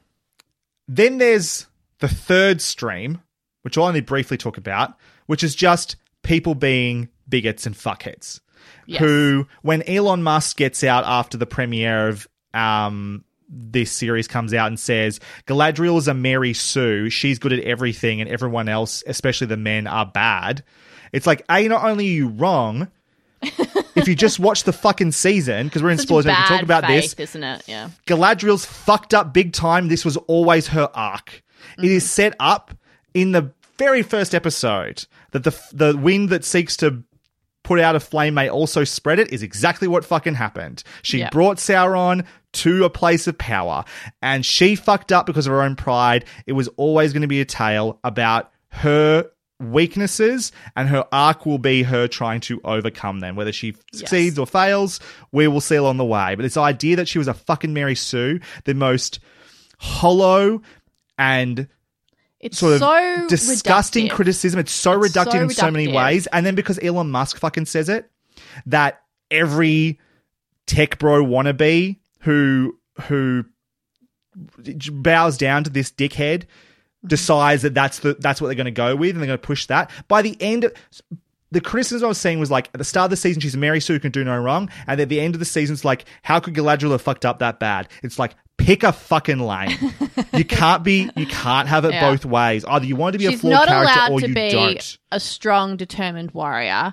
She's not allowed to make any like intellectual or emotional mistakes at all. Like, what do you want from this? They don't want a character, but they, they didn't want a character. Yeah. And so that stuff, that's just all bad faith bullshit anyway. That's people who never could have liked it because they decided to cast some people of color in some roles and mm-hmm. make the make the show centered and it's not even like like it's partially centered around Galadriel. There's lots of different story threads going on that don't directly connect back to her. But mm-hmm. sure she's the centerpiece about Yeah. a woman. Yeah. And that's that is and unfortunately that's some of the loudest stuff out there mm-hmm. and it's disgusting and should not be considered as being valid criticism as far as I'm concerned. Yeah. That's my general thoughts on Liam's question. Let's get to talking about I totally forgot that started with a question. Amazing. Yeah. let's start talking about the show itself, the Mm-hmm. storylines. Uh, where would you like to start? Is there a particular storyline? Should we just start with Gladdy and Hal? G- Gla- Gal and Hal? Yeah. Gal and Hal. Let's start with them. So, obviously, coming into this, big, big swing. Well, just always going to be a challenge to cast Galadriel as someone that isn't Cate, Cate, Cate Blanchett after she sort of Mhm. owns that role in the uh, Peter Jackson trilogy. Uh, Uh, just how- before you go on, I need Yes. to state, and I've said this before in a previous episode. The only time I have been starstruck is when I saw Cate Blanchett because she's she's Galadriel, and I walked past her like I had seen Galadriel, and I floated away. Like I just I mesmerizing. Like that casting is so good. She's amazing. So to be cast in the role of Galadriel is a huge ask, a huge task, and um not for the faint of heart and i i'm happy with their choice there's a lot going on. Yeah, I'm happy with the choice as well. I think um, it's a great performance. It's a tough performance So again, tough, yeah. but also you're playing a character who is extremely headstrong, determined, has so much belief that they're right and other people are wrong. humorless Um, it's absolutely humorless humorless and ultimately has to be a flawed character as Mm-hmm. well. Um, and trying to keep you on board with that can be difficult, but overall, I found her extremely compelling. If we just get straight to the end of it, we've got, well, let's quickly go through. Yes, we get the flashbacks to what happened with her brother. She's trying to find Sauron. Elves think that Mm. he's gone. They need to get her out of here because there's a sense that she might actually bring him about. I- She- sorry I, Sorry. I don't want to brush over that because i think it's really Sure. Im- important to state that yeah she's like I, I wrote my notes she is a tough cookie and she makes some really Mm-hmm. bold choices and is quite confrontational and um, hard-headed and all of that stuff. And that can be the type of you know character traits that i really don't like to watch. However, I think the the folding in of um, the loss that she's Mhm. experienced, obviously yes of her brother, but just simply like she's been through a, a world of changes, you know, simply being an elf, but also through her personal experiences as Galadriel, weaving that amount of pain and confusion and desperation for there to be a reason for that suffering to stamp out evil, to stamp out the darkness externally so she can do it internally is such a Mm. wonderful way to make her empathetic, uh, sorry, endearing to the audience at home. And I think they did a really good job of that because it could have been a really hard character to want to watch, but I did. I, I felt the pain and I understood where that level of determination came from. This the idea that to heal the darkness within, she has to defeat the darkness that sort of is crept into the world is a really Mhm. interesting place as well because it just seems extremely flawed from the beginning. This is, you know, Mm. getting revenge for your brother's death is not Yeah. going to be the thing that sort of, you know, puts out the that that hurt inside you. Um, and so already, yeah, she's on a troubled path. Um, it's also interesting that, though that you said that as well because she's just not naturally uh, a charisma. She has a low charisma score, right? If she was a D and D character, she's not Yeah. convincing. She's taking, she's dragging these soldiers along to frozen wastelands, trying to find the Sauron guy. They're all like, he's fucking gone. You know, Yeah. we're leaving. Um, she's being sent on her way. People just are worried that she's causing problems. And but as determined as she is, she's just not really a leader of elves or men, and she's not she's not swaying people's hearts. So then she gets connected to this lost king of the Southlands, this guy who is all about charisma and being able to talk his way out of a situation, and um, who ultimately ends up being Sauron, and he was a deceiver and a seducer, and it makes perfect sense. And what I loved is I'd never really made well Galadriel that we meet in the Lord of the Rings is much further along. So to set her in this place where yes, she's determined, she's a warrior, she's capable, she's strong. But she's not convincing anybody that, uh, uh, you know, in, in in what she believes, and to connect her with somebody who is not just seducing her, but can teach her how to be more compelling, more charismatic, to to get people on her side, is a great way to connect her to this this darkness, this ultimate evil in Sauron. I thought was very very smart. Yeah, I think I like it um, more as you're explaining it to me than the execution of Sure. um, of what's his name, Halbrand. Halbrand. We can just call him Sauron if you want. Sauron. Um, I think because I knew Galadriel was married, and I've never like heard a whisper of a love interest. So this Mhm. guy, he's on the scene, and I found him a bit cocky and a bit skeezy, to be honest with you. And my image in my brain of Sauron quite early on, I was like, well, this guy's definitely Sauron. Yeah, you picked it earlier Um, than me. Yeah, particularly I think when they go to was it uh, Numenor Mhm. because he mentions being a blacksmith. I was like, well, there we go. Eh, That's definitely Sauron. Um, so I th- I think I and this is just like how I envisioned the character, and so I had certain expectations that affected my experience watching it. But I really wanted to see this incredible deceptive charm and i Mhm. didn't find the character charming um and i mean i i one i hate charm so what i wanted was more subtlety i guess in Sure. his um ability to be a great deceiver you know Mhm. silently political and masterful in that way that's what i wanted um so yeah one i i i didn't trust him but i also wanted to be like but i get why galadriel is being or anyone is being seduced and i think a part of the problem with that is that i would have liked more time in numenor and seeing him kind of infiltrate that system uh, Mhm. politically um, as well as the time when he's with the elves as well.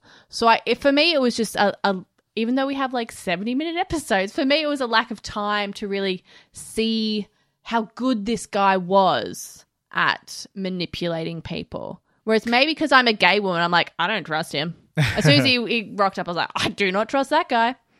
I think on there's a few different things going on there. I think one, I think the series was mentioned, the season was originally meant to be ten episodes, and because of Mhm. like COVID stuff, it got reduced to eight. So Mm. maybe there was some stuff that was sort of condensed that could have been a bit smoother. I think I think you're right though. I think I think in some ways the deception that was going on here was more with how the Halbrand Sauron situation was being presented on a meta level rather than on necessarily what the work Halbrand Sauron was doing to be deceptive. Mm, Yeah. There's a couple yeah. of things to consider here, though. there.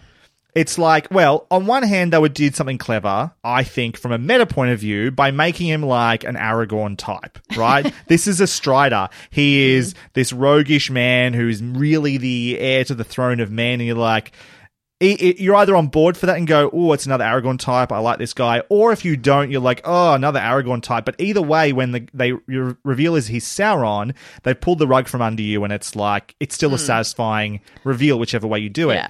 I mean, I think the fact that he was so Aragorn esque made me go, this guy's uh, Sauron. Because I didn't believe that they would have a character so similar in so many ways to Aragorn. Well, Um, I'm sure that was a criticism. I can't believe they've done the Aragorn th- trope again. Well, Well, they're doing they, that for a reason. just, yeah, that's well, that's what I figured. I'm like, well, that's that's purposeful. yeah. yeah. Well, and that's you need to give the rise credit. credit they understood Yeah. what they were doing there. Um, on another level, I think they made Galadriel. Galadriel a lot of the time seems to be the one making the assumptions here. It's not even necessarily something that Halbrand Sauron does. It's Galadriel's like, that crest, you're actually that lost king, aren't you? And he doesn't have to say shit. In fact, he can say everything he wants. Or he chooses his words carefully to stay vague. But ultimately, it's Galadriel's the one that's like, oh, this is like preordained, this is predestined, I was meant to meet you, this is a Mhm. bigger plan and whatever.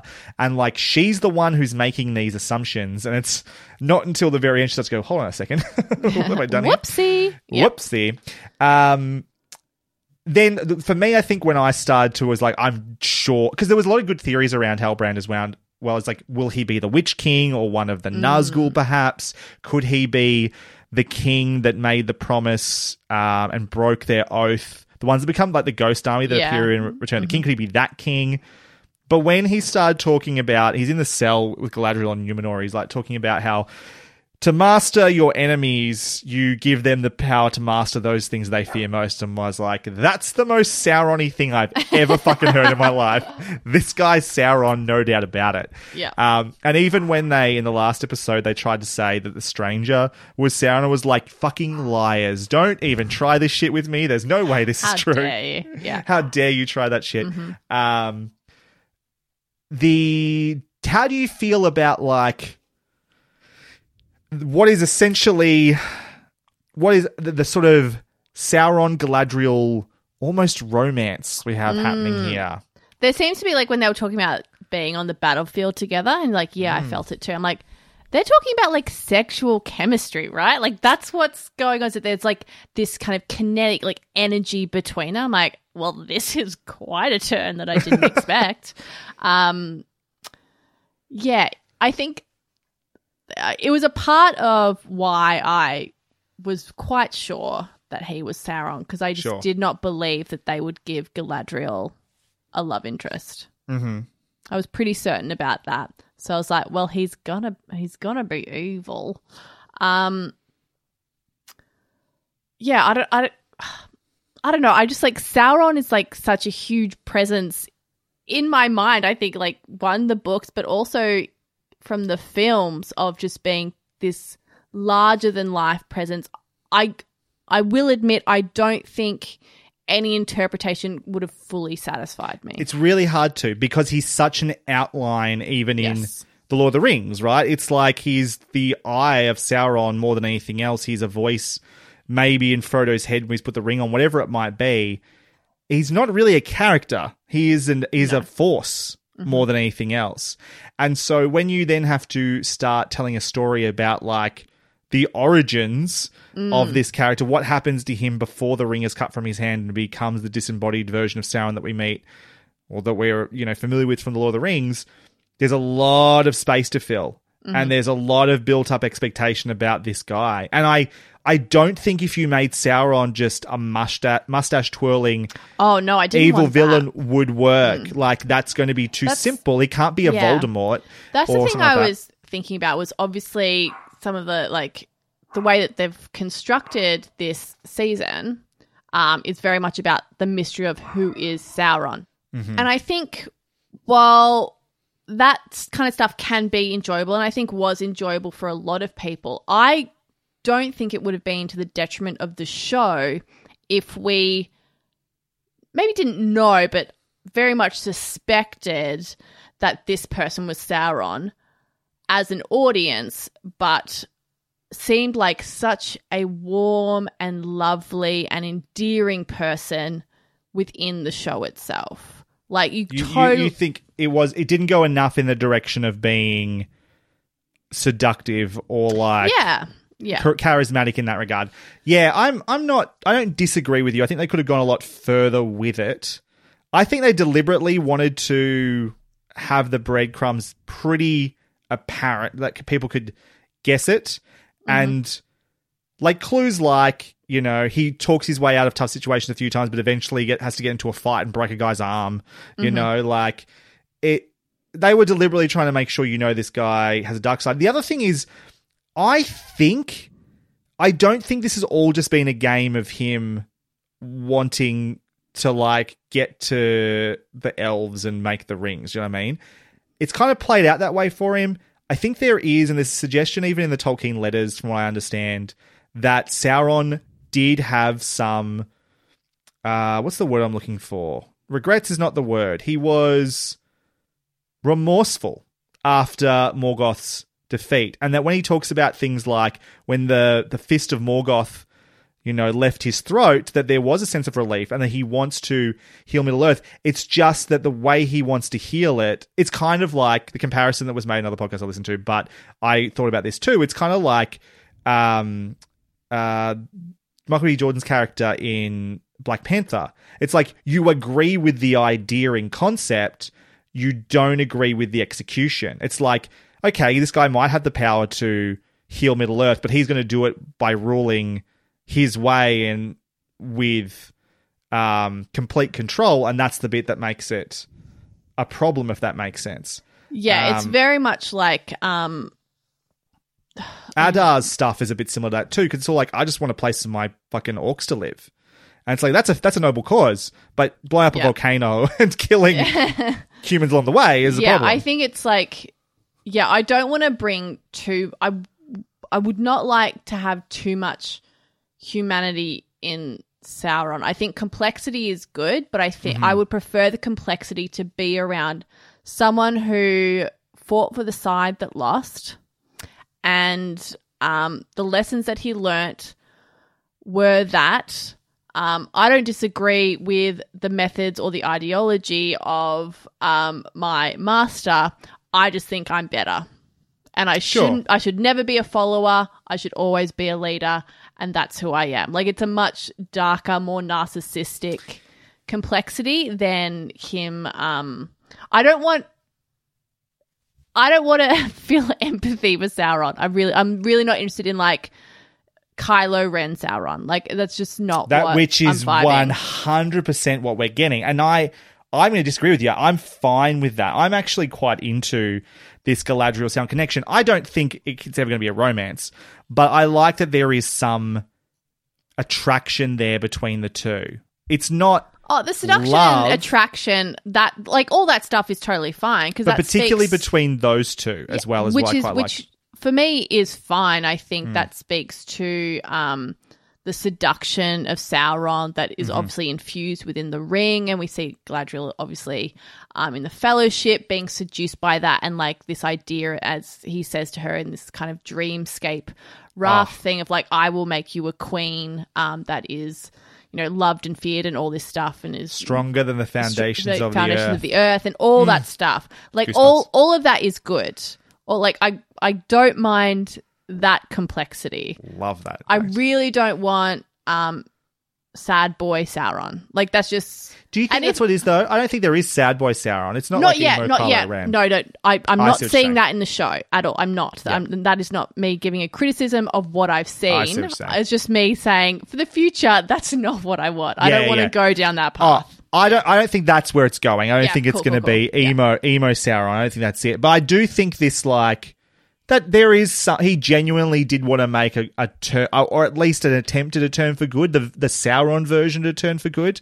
That ultimately just leads to him going, well, when I do this, though, I keep putting myself in a position of power, and I should be the one to be making these decisions and ruling because I am better than everybody else.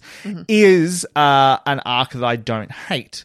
um, I'd be fine to explore it more. And I think also where the complexity in Sauron is going to come up is that he's going to be taking advantage of some legitimate beefs between like the elves and the dwarves. Mm-hmm. Yes, and he, I'm really excited for that.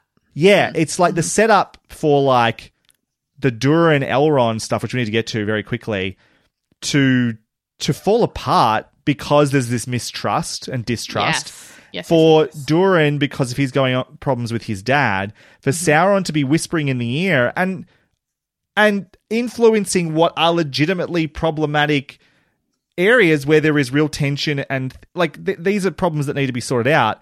Yeah. But once Sauron gets involved, it gets it gets nasty and violent.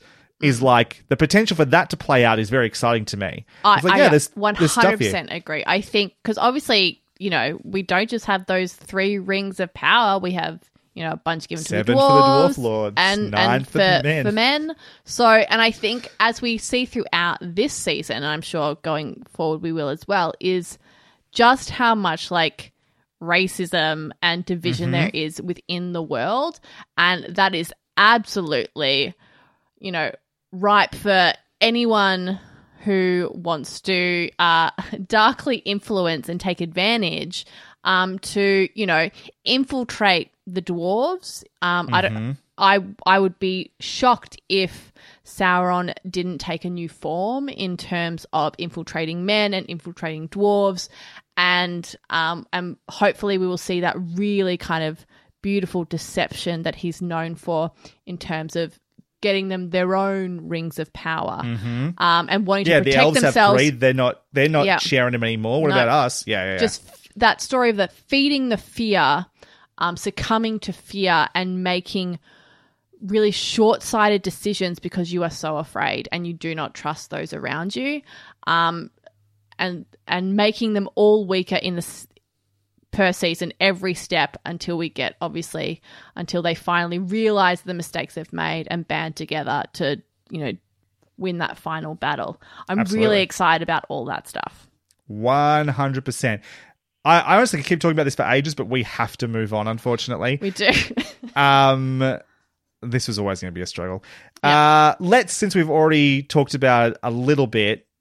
Um, how do you feel about the Elrond and Durin stuff? Oh my gosh. Um, I really need just at the very top need to say I loved it. I love, love, loved it. One, just like on the the Durin side of things, seeing Khazad-dûm um, yes, going to in its prime. amazing. Weirdly, like one, yes, awe inspiring, but two, quite emotional. And I think what this show is doing really well, and I think it's really hard for a prequel series or film or whatever it is to do, is um, we know where this is going, particularly in terms of Khazad-dûm. We know where this is going, where this is headed. Mm-hmm. However, it is not lessened by that knowledge. In fact, it is enhanced by it because of the character work they do with Durin, his wife, their family, his father, um, the beauty that is that civilization, the culture that exists there. Um, it's knowing what is to come feeds every scene with such tragedy. And what I found really interesting was like my own personal like conflict with this guy loves his friend Elrond so much and he wants to save them so much. I want him to save them because he's a good man and he wants to save his friend. And I'm like, yes, do it.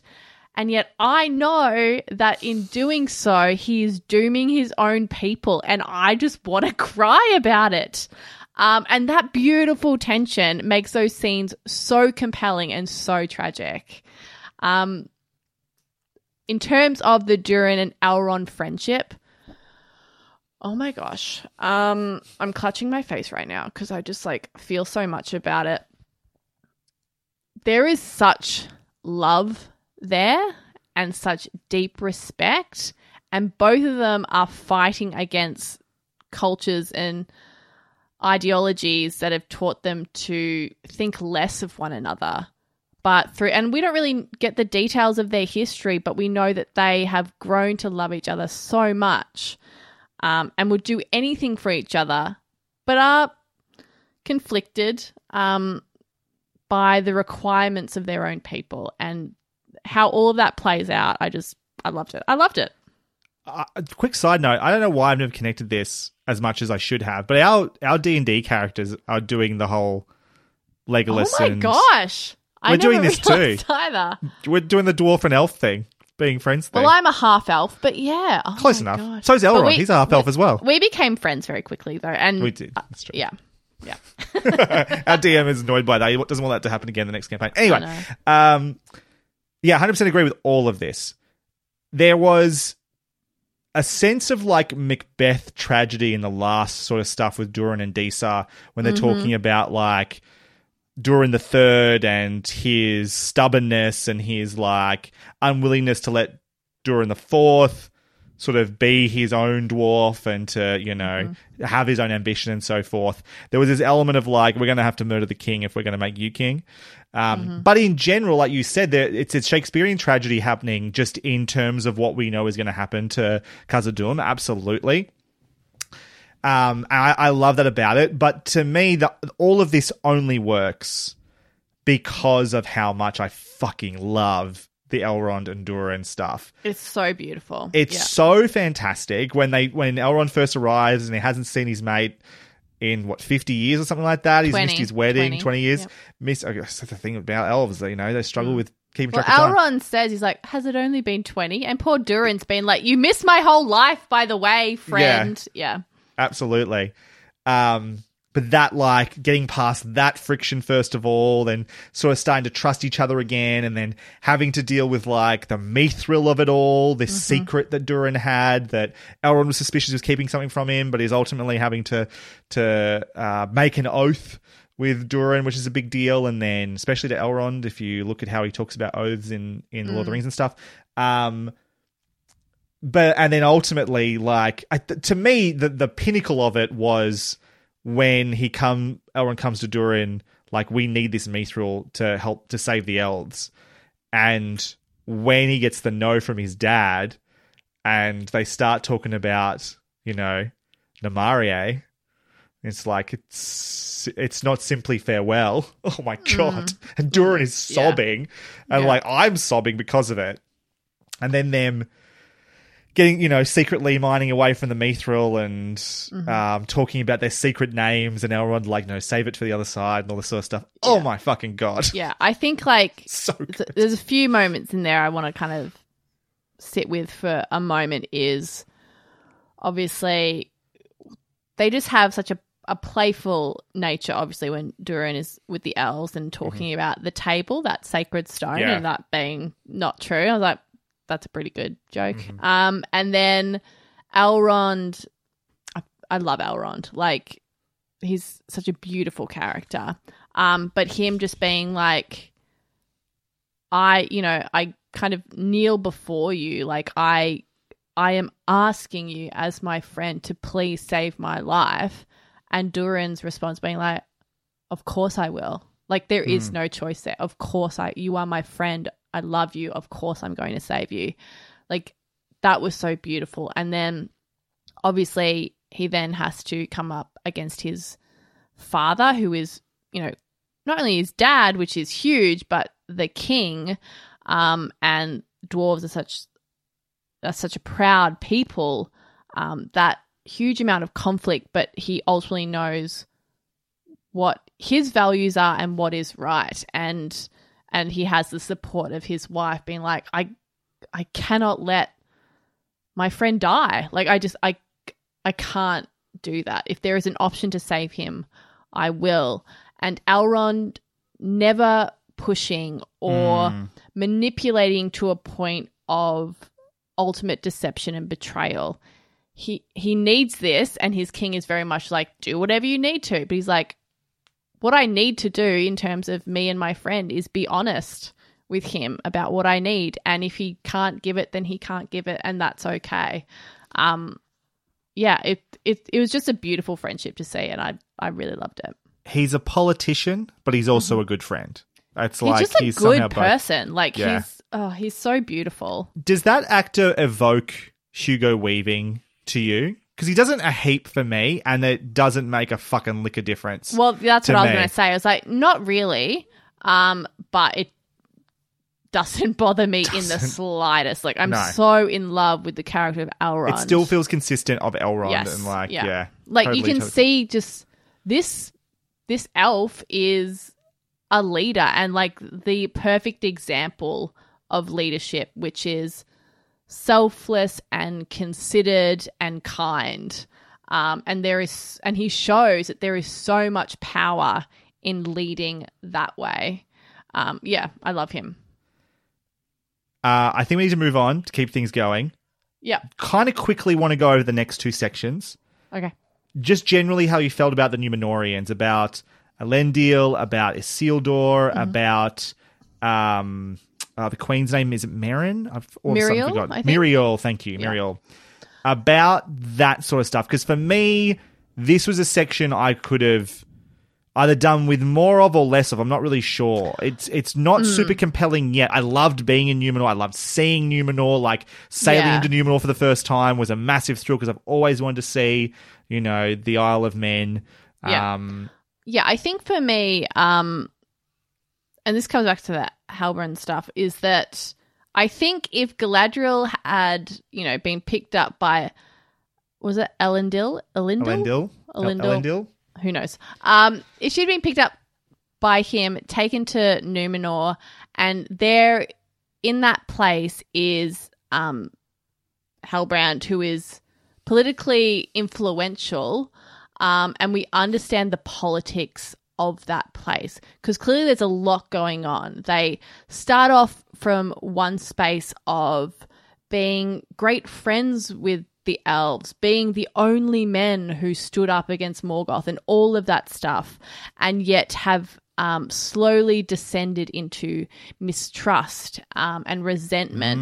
And there's a lot of political stuff going on there. And here is this human, and he could still be like, I'm a secret king of the Southlands or whatever. Absolutely. This There's a backstory like- that he's not a Númenórean. He's like comes from the Southlands or something like that. that could Yeah, have yeah. been real and we could have gone into the politics and seeing Yeah. him doing all that politicking and stuff like i think i wanted more time there based around um men because like you know at the very beginning of fellowship uh galadriel says that one thing men like crave is power. That is what they value and really diving into that and what that looks like the pinnacle of men which is numenor. Like that would have Mhm. been amazing. So i think i wanted more and maybe like yeah i think i wanted more time there um I th- I to think understand I- the society I think just politically, it's like this is where if you're going to compare it to Game of Thrones at all, Game of Thrones and those series do politics so well, and the politics level of it is important here because ultimately it's going to lead to the fall of Numenor if you understand sort of where this is going. But like, the politics are kind of just cookie cutter, you know? Yes. It's like ah, some people like elves, some people don't. Um, Would it have been great if, like, Halbrand looked like in the world Tyrion, like uh, in terms of like Mm.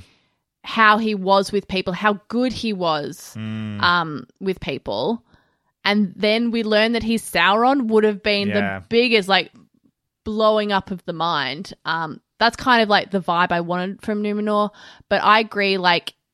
It was missing something, and I think for me, that's what it was missing was the po- yeah, the, that kind of Game Thronesy, yeah, politics stuff. Um, could have been could have been great.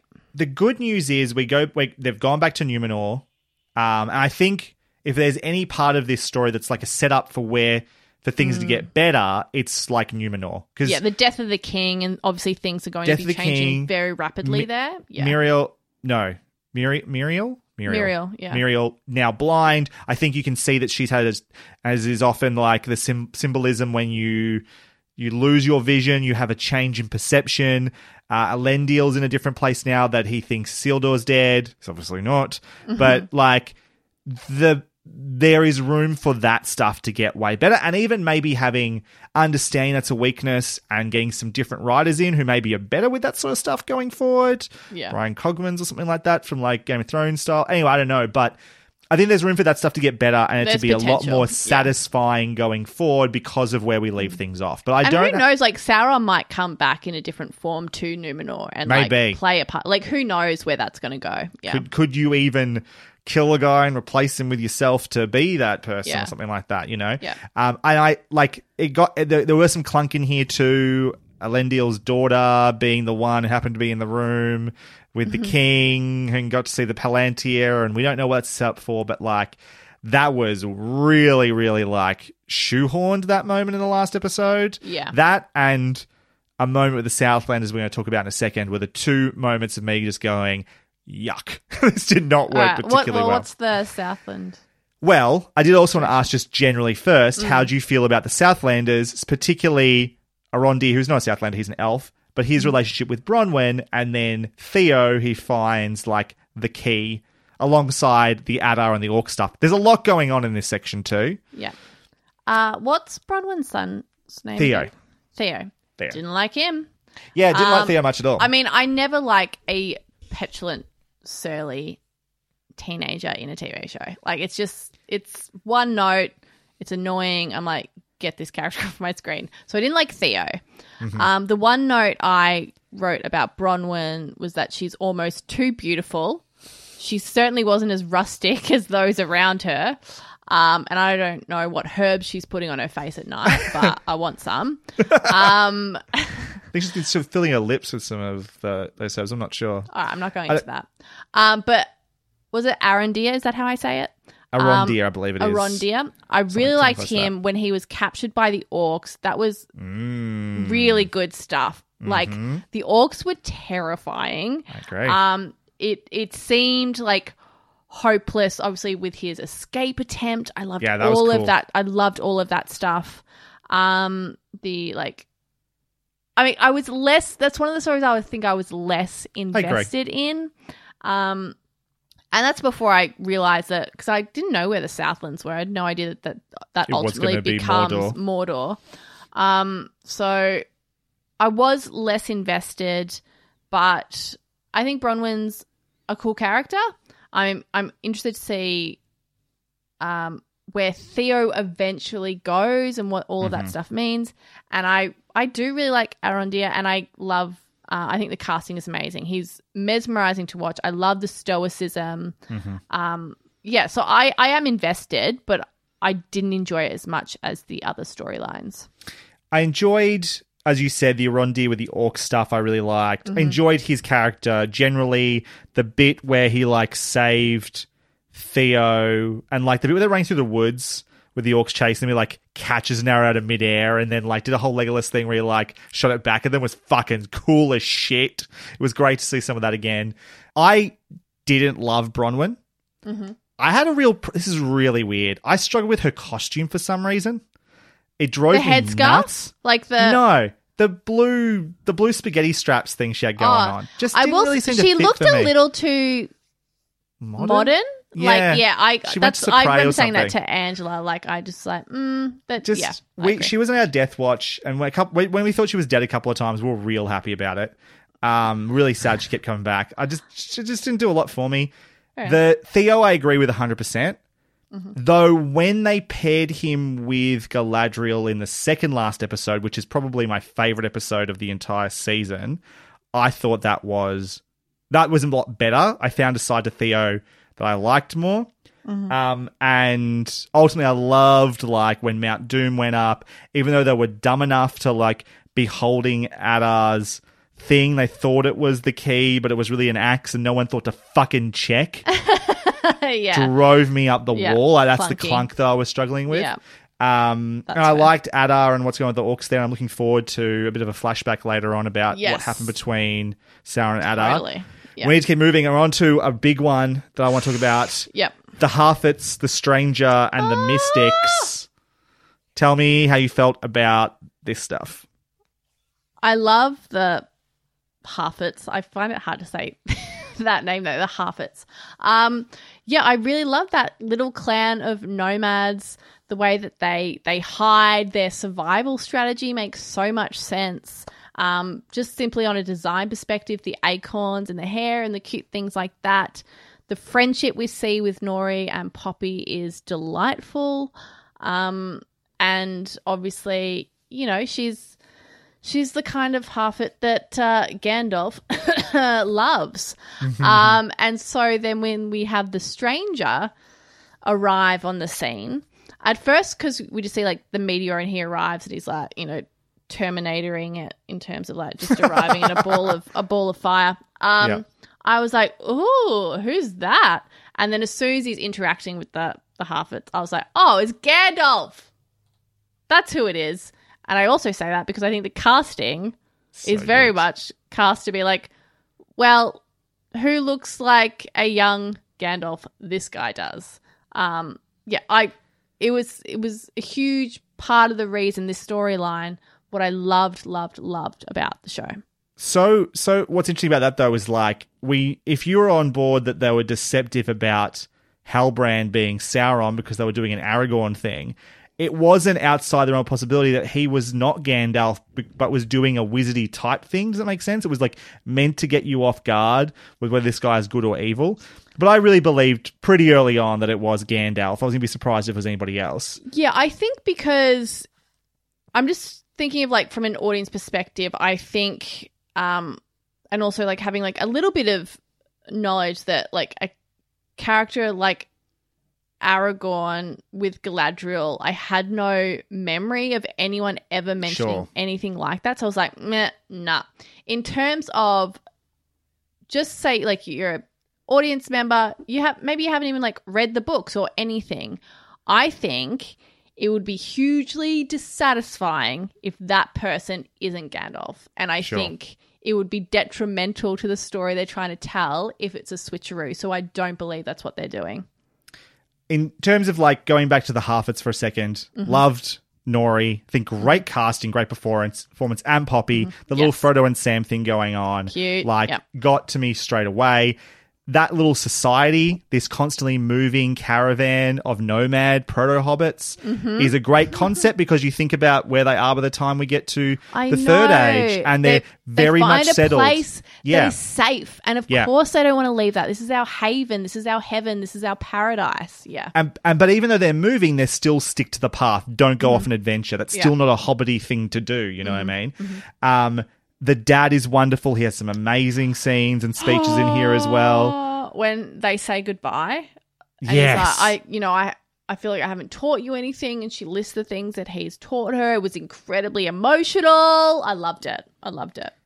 The mystics, when they're following the stranger as well, I found them to be very scary. In fact, particularly when they Uh-huh. find the Harfoots and like, like Nori calls out to try and get them to go the other direction. They just like Mm-hmm. Disappear, and then they're behind. Or when they find the footprint, Poppy finds the footprint in the water, and like she just disappears as a half foot thing, and just like disappears, and the bucket's left behind. I was like, this has creeped me the fuck out.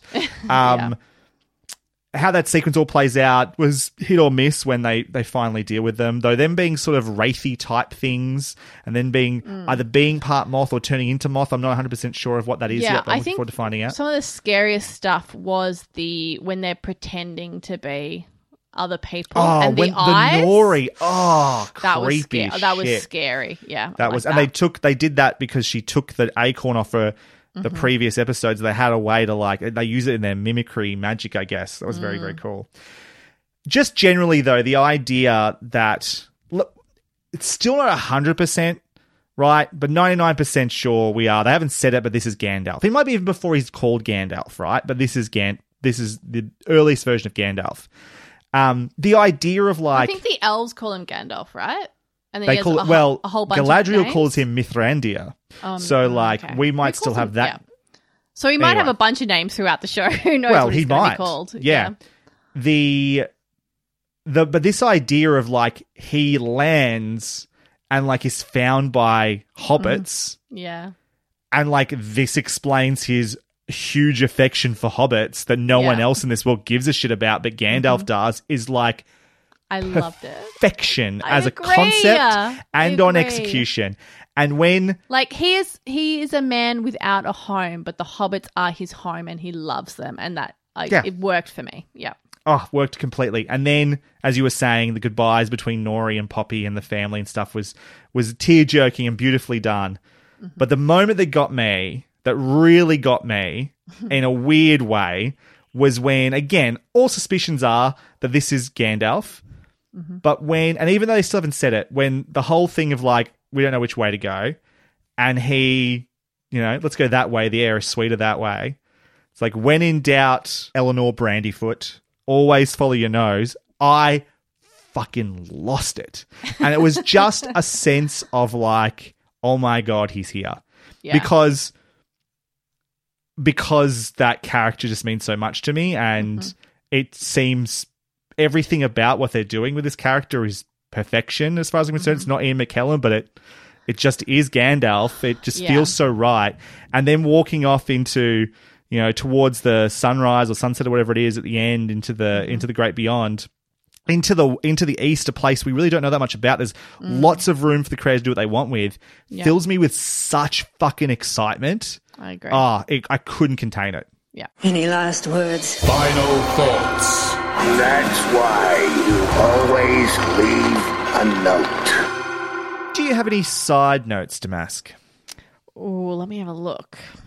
Mm, no, nothing beyond like prediction hopes and concerns. okay Yeah. uh, i got a couple of questions for you Great, love them. Um, firstly, thoughts on the opening titles, which is something that it's, it's a, it's a passion of mine um, in terms of the hatred I feel for many modern day um, opening titles.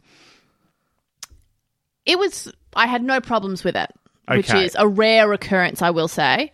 Uh, it didn't bother me too much. I get that it was kind of, you know, an echoing of what we've seen in Game of Thrones. Um, Mm. It didn't move too far away from that kind of thing. Um, but I also think my attitude going into every episode was just one of great excitement. Sure. So I think that that goes into like my perception of the opening titles as well. Sure. So it's it's it is kind of a close up on lots of little things, Mhm, which mhm. is kind of in the ballpark of the stuff that you hate. Yeah. I don't love them. I'm surprised that I don't love the Howard Shore composed title music that much. I prefer the Bear McCreary stuff, really. Mhm. Um, I I never felt like I needed to watch. It's not like Game of Thrones where it was like such a banger that I wanted to stick around, or Succession where I want to stick around and listen to this. I will never skip this because just like experience of watching of listening to it is so great. Yeah. Um, the I I like the symbolism of it, which is something I was not truly aware of what it was trying to do until it was spelled out to me. Mhm. But if you know the Silmarillion and you know the origin story of the world, then the world is sort of created through like a music essentially, and so these these patterns formed by vibrations that move these particles around is sort of telling that story symbolically. Uh, it sort of moves through the creation of Middle Earth and the two trees of Valinor and all this sort of stuff that's going on. And so I like it as a concept more Mm. than I do as an execution, but it's certainly not bad. But it's, yeah, It's fine, right? I could, Yeah. I, if there was a skip button, there would be days I'd be like, "Yep, no, I want to get to the whatever's coming next. I don't need to sit through this. It's not, it's not, it's not hyping me up." Okay, what were your thoughts on the action sequences um, throughout the series, of which I'm, I feel like there wasn't that many. They were happy to like to they they weren't like making this an action film or an I, I think people might think of the Lord of the Rings and think that like oh you know the Battle of Helm's Deep and the Battle of um, Minas Tirith and you know big a- and Moria and these big action sequences. But you know there's a lot of just walking and talking in the Lord of the Rings. Mm. and that was true of this show as well. Lots of talking and talking and talking. Um, but the what was there? What do you think of it? Um, okay, so I'm thinking like, you know, in that first episode we have uh Galadriel and her soldiers fighting that troll thing. Mhm. Um and she's doing some elf stuff. mm-hmm. Uh I at that point I was like, oh, I hope this isn't an action heavy show. that was my feeling when I was watching that. I'm like, I mean, watching elves fight um, is sometimes cool, and sometimes it's Legolas doing absurd things that make me go, "All right, that's enough." oh Um, really not a fan of the Legolas flippity dippities and stuff like that I mean, sometimes yes, sometimes I'm like, too much. Sure. Um, but I so I didn't mind that, but I was worried that there would be too much of that. I'm Mm-hmm. thinking, what's uh, another fight we have is oh when the like the Southlanders are fighting against the Orcs. Um, Before the Númenóreans show up, like the episode Yeah. Yeah, yeah, yeah. seven or six, I think it is. It's the big. It's kind of the battle episode. It is. basically. Yeah. I was engaged by that because I found the Orcs so terrifying. Cool. Yeah. which I think worked really well for me. Um, I didn't hate it. I don't think it went on for too long. It wasn't too absurd. They because Arondir was with them, the strategy part of it was like, well, they are with a soldier, so it makes Mm-hmm. sense that there's like a lot of strategy in this, um, which was cool. What other fights did we have? There was the one we've talked about briefly where he's like saved Theo, who went back to get the food or whatever, got caught by the orcs. And had to- the Theo, had first of all, had to stealth his way through. In a, I did like the stealthing. the one shot sequence I hated. Mm-hmm. Well, hate's a strong word. I kept was one of those one shot sequences, long takes, if that makes sense. That's not really a long take, and every time it was obvious it wasn't a long take, that was frustrating. There was another one of those. Actually, it was interesting the way they were cutting between. Um, uh, there was a fight that involved Arondir, I think it was. Is that the name of the elf? Anyway, he uh, he he kept telling the difference between him and the stunt double. It kept going back and forth between them. I they were doing like cowboy Mm. switches and like cutting when there was like in in motion. It was that sort of stuff. I was like, oh, this billion dollars is not quite getting this as far as they think it is. Um, but then I'll say, were as just as as a, a layman who often checks out during action sequences, I didn't notice. okay.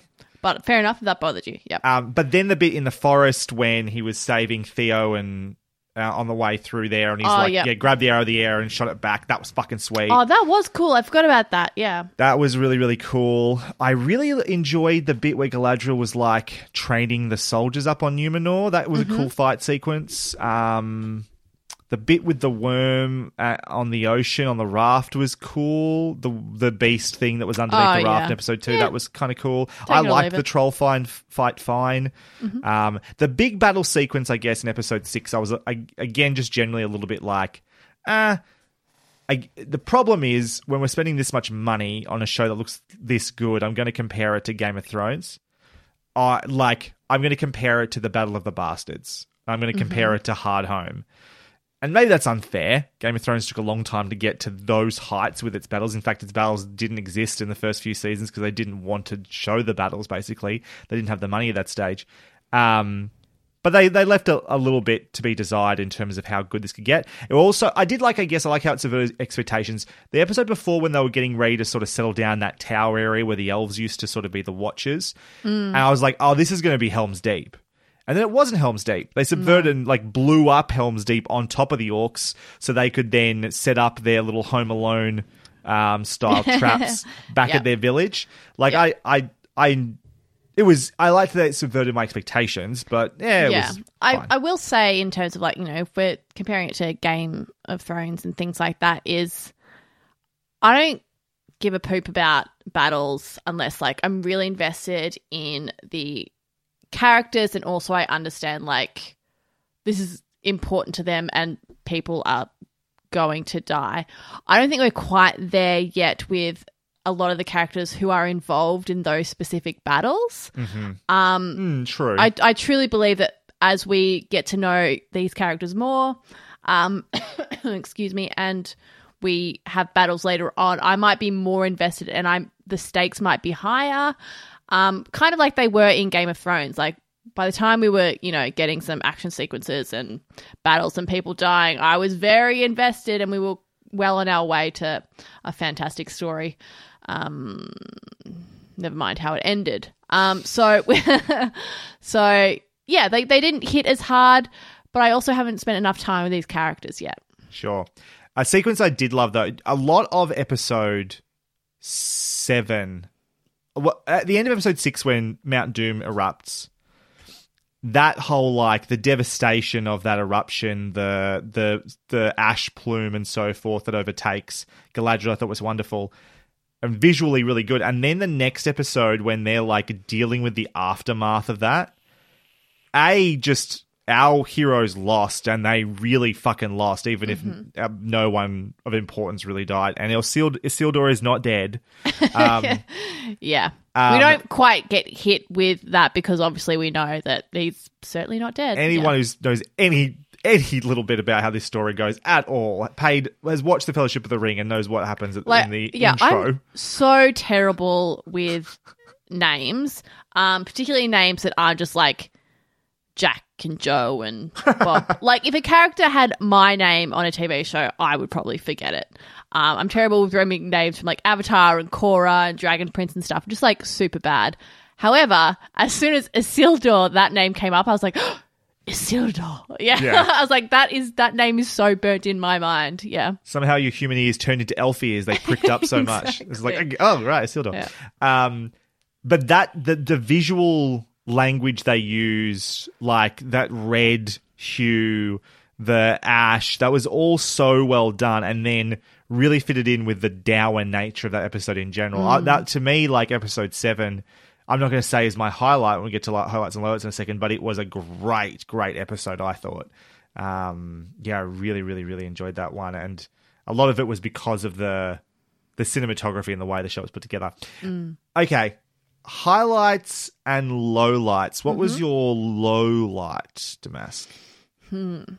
My low light is unfortunately um, quite a bit of the stuff in Numenor. Um, I think watching Halbrand drink with the other like blacksmith guild people, I was like, I don't give a shit about this. Um, as well as like even some of the Queen Regent stuff. Um, yeah, so unfortunately, I wish it wasn't, but it's a, a lot of that Numenor stuff where I was like, it's it's it's not rich enough for me to really be invested at that stage, unfortunately. I, I think it, it hits doubly hard because one of the things I was most looking forward to about this show was getting to Numenor. Yeah. Like it's it's a mythical place that gets mentioned just smatterings of it through the Lord of the Rings. You understand Aragorn's connection to Numenor, the line of kings, Mhm. um, going back through to a Isildur, his heir, and you. I was when we first got there, I was like, "Holy fucking shit, we're in Numenor!" Like this is Numenor Yeah. we're saying, and then the reality was like, "Oh, this is kind of like politically boring and not all that interesting." Actually, it's kind of just Mhm. like a feels like Rome. Like it's it's not. I've seen this kind of done before a bit. That being said, as we said earlier, I think there is room for this to get politically more interesting, and a lot of this was just setting up. This is the baseline of where people are. You know, lots of elf um, racism going on Yeah. here, and a lot Now of that, trying like, to figure out. Elrond's brother is R.I.P. Yes. Um, and we've got yeah some a new new powers possibly coming in and that kind of thing. Yeah, I'm I'm I'm sure it will get more interesting, but unfortunately this season it's probably going to be my low light. Well, it is I- my low light. I did love just as you mentioned that finding out about like Elrond's brother who chose to be mortal and Mm. the story of his dad and his mum and and the light of Eärendil and Mhm. like that which is obviously important the the thing that Galadriel gives Frodo and the Lord of the Rings Yeah. but also like that star and why that's so important oh uh, all that lore was so fantastic uh, my low light is the odd moments of stupidity that we mentioned throughout most notably the Adar key thing that was the axe wrapped up and no one thought to fucking Yeah. check. I did forget. Yeah, a lot of Theo stuff is also my low light. Yeah. Yeah, and Theo Theo came around. I won't say I, I like. I'm not on. He, I don't love Theo at this stage, but at least the the last bit we got with Theo, that episode with Galadriel, worked really well for me. I think that pairing was really good. It was. It yeah. I yeah, enjoy- yeah. I'm remembering now. Yeah, absolutely. I agree with that. I enjoyed that, which made me go, oh, okay. So, yeah, he starts out as a little shit who I don't care about, but maybe there's a place to go with this. Mhm. Um, that was helpful to. Otherwise, he could have easily been a low light. But yeah, it's those little like plot convenience moments. The bit with um, uh, Isildur's sister and the Palantir at the end. It's just like, boy, you shoehorned this in at the end, didn't you? just inorganic as fuck here. Um, those little things were the low lights, but forgivable low lights highlight of the season? Mm. Highlight. I mean, it's hard to pinpoint an exact moment because Sure. for me, there's quite a few, um, but they're all pretty much wrapped around or threaded through the relationship between Elrond and Durin. I I love the moment when after being with the elves, Elrond and Durin just kind of sitting there and he just puts it plainly to his friend, like what he requires. And Durin's response is so funny, but perfect and obviously so laid with love, in which he's like, oh, so the lives of elves um, are in my hands. You know, like the, the, the glee with that and the, you know, or just like the lovely smiles and the, the shared jokes and just that entire relationship for me was such a highlight. It was such a beautiful gave the show such a beautiful heart. There's another heart in terms of like the half foots as Yeah. well, which is great. Um, but yeah, that friendship specifically, yeah, yeah, I loved it. I agree with that. I also just on that storyline. I'm not sure we said it properly earlier, but um, I like really liked the performance of Disa as well. Mm, Um, loved, love, love, love, love, love. Durin's wife, Mhm. and and a little like there's this thing about do elf women have beards or not. She's kind of got like these wispy sideburns that you could Mm. almost call a beard. Um, and also the of Durin the Third as well, and that relationship of that like yeah. uh, old stubborn king, and the bit where he like I really love the performance where he takes like the crest off Durin and throws it to the ground, and Durin Mm. goes to to pick it up, and without with just complete like with there's power in how he doesn't emphasize it's like don't pick it up you're not going to need that anymore it's just so cold and so like Yeah, that's in control. Yeah. oh the, the, the just So heartbreaking. it Mm. is, and yeah, it really sets up for a great uh, season two. Highlight for me, I want to I want to highlight the songs, and by the songs I don't specifically mean the Bear McCreary score, though that is a highlight, Mm. but like the songs that are sung in this, and obviously the s- songs and poetry is a big part of like Tolkien's books, um, Mm. and some great songs feature in the Lord of the Rings both I would say the Lord of the Rings trilogy, and even the Hobbit trilogy has got some great songs in it too. Um, but like Poppy's traveling song, that montage as they're traveling um, through the wilderness and the strangers helping the Harfoots out, I like got teary. I thought it was so wonderful and like beautiful. Mhm. That whole thing, Yeah. it was just so hobbity. Um, then Poppy's frogging song, which is like about a guy who like I think his daughter turns into a frog and he can't help but eat her or something like that. It's a really funny little song as well. But and then just to top it off, the the Lord of the Rings trilogies have these great like female vocalists doing these songs that play over the end credits of the of the three. I think Enya and I can't remember who does Gollum's song, The Two Towers, and then Annie Lennox in Return of the King. And then they got Mm. like my favorite female o- vocalist of all time in Fiona Apple to sing a rendition of the One Ring poem and turn it into a song. Yeah. Like holy fucking shit.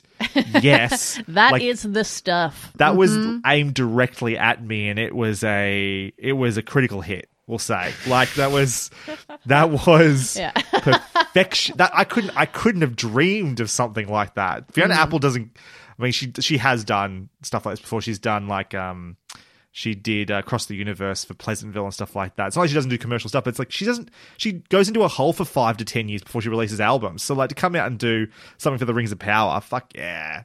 That's awesome. All right. Just before we wrap up, then, Damask, predictions, hopes, and concerns going into season two specifically, I guess. But if you want to look forward, seasons three, four, and five as well. Oh my. Um. Well, as someone who, because all those like videos about the lore and the world building and stuff, I made sure it was pre this timeline.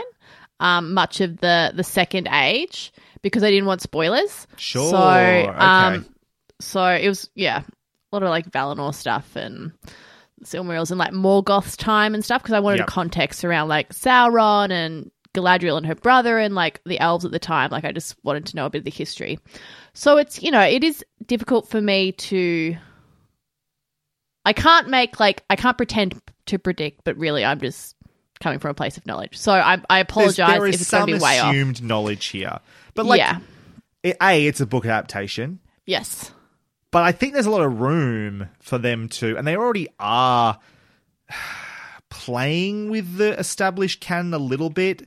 They're not going to go too far away from it. The stuff that we know is going to happen, the seven rings for dwarves, the nine rings for el for yeah, the uh, headings man. are going to be there. all that Um, those things are going to be there. It's yeah, just how we get there. So I guess like we'll see um I assume and I kind of hope Sauron taking different forms in order to Mm-hmm. infiltrate and ultimately deceive both men and dwarves. That'd be cool. And I'm hoping we can see like his real um skill at deception.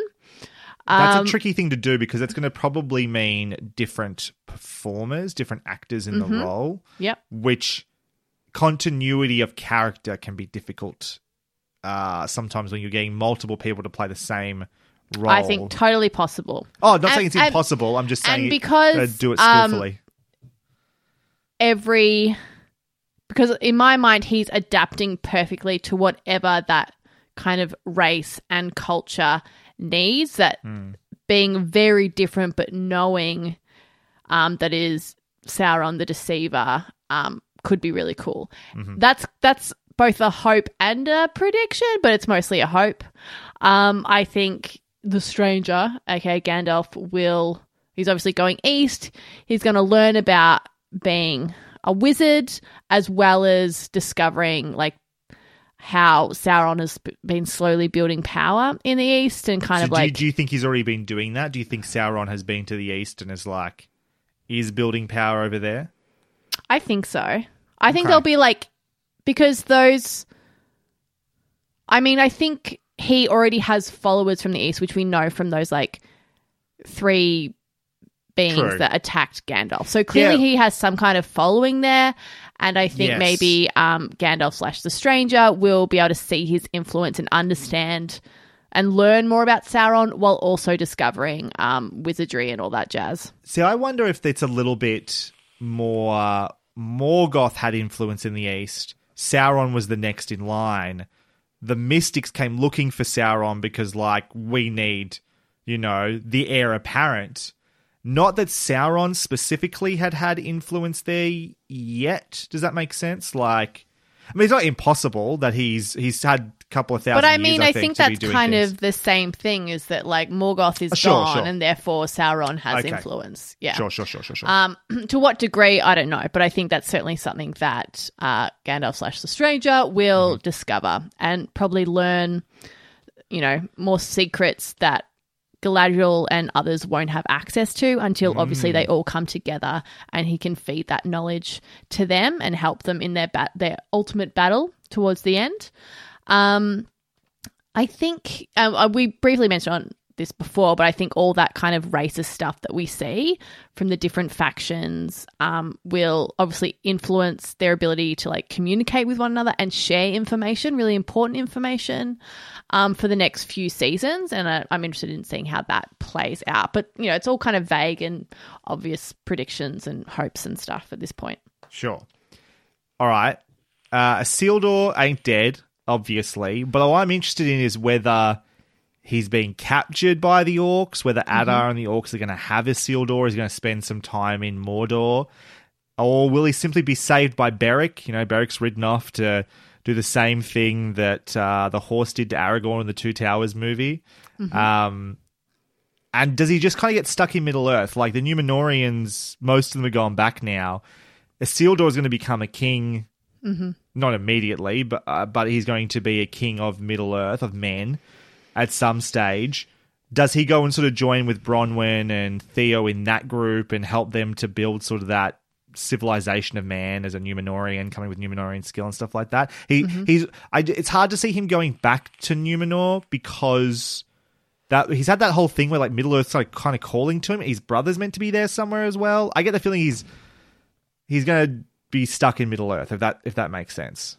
Yeah, I feel like I feel like he'll be stuck in Middle Earth, um, encountering kind of like you know the wild men and stuff, and maybe his brother's already there and kind of like setting up, um, you know, culture, parts of uh, Númenórean culture Yeah. within that, and kind of like building like little villages and things. And so there there is a place for both of them to become um, kings and leaders amongst Mm-hmm. men. So I, I can certainly see that. And we'll, I would, I mean, I'd like to meet Isildur's brother.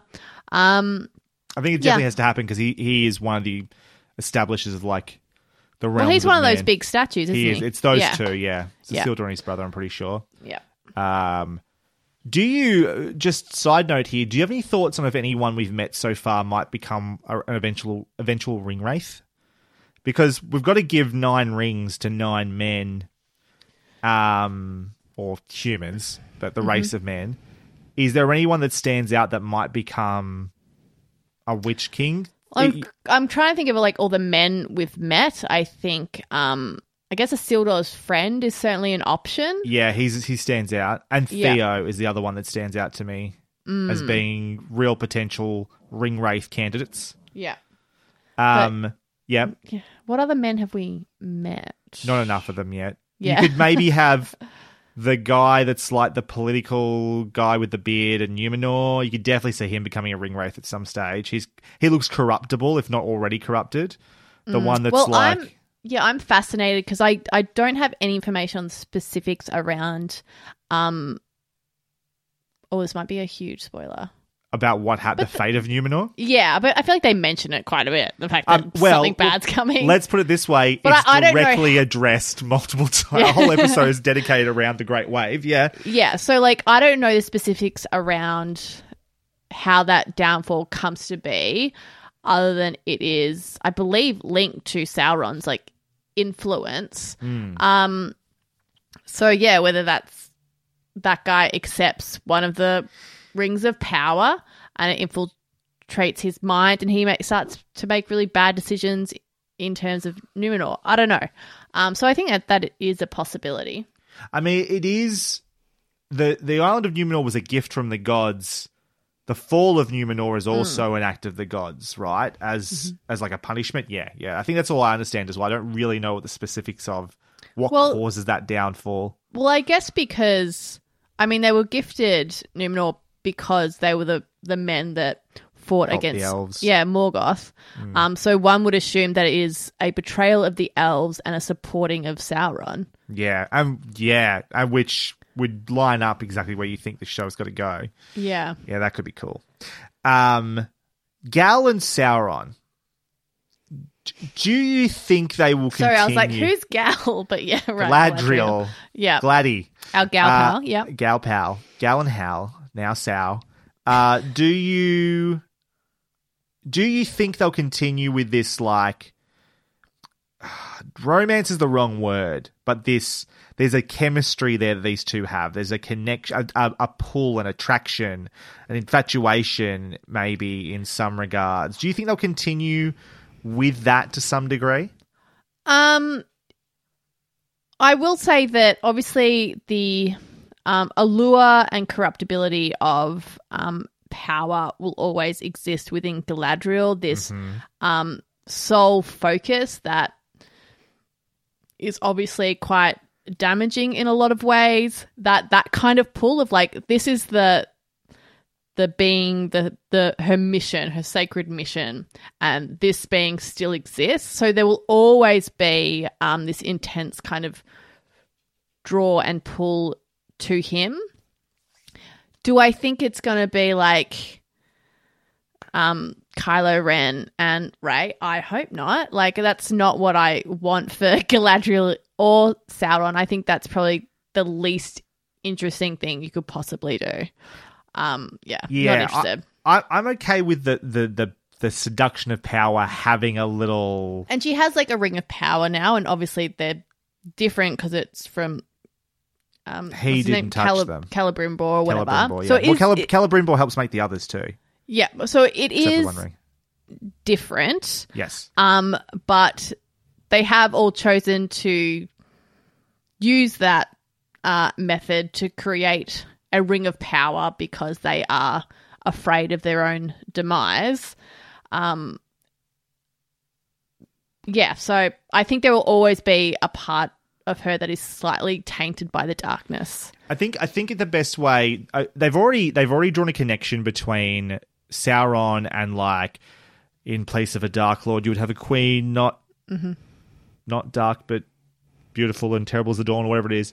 That sequence already has a direct connection to to Yeah. Sauron. The other thing that you have is like this idea that, and Gandalf says this, I think, as well in the Lord of the Rings. It's like I would take this ring with the intention of doing good, but through But me, through it- what yeah. it Oh, would, God. right? Yeah, I love that. What it would do. Um, and that is the other thing. I think she might, she could still be attracted to or, or seduced by the power, or her belief that she can wield his power, say through other rings or even the One Ring, whenever that comes to be, Mm-hmm. and like sees herself as like worthy of wielding that. Um, that she can do better with it. Um, but maybe not Sauron the guy, uh, if that makes sense. Yeah, I think it's this desire for like power and control that is, Yeah. yeah, always the corrupting. I think she's she's also like she's got a strong no because now she knows this is the guy that killed her brother. Mhm. Like she she didn't fall for the like no, I was really here to garner peace and heal Middle Earth just like Sauron. She's like fuck off, buddy. No. um yeah. but I think I, I I do hope there's a there's some sort of like I don't want their communication to stop.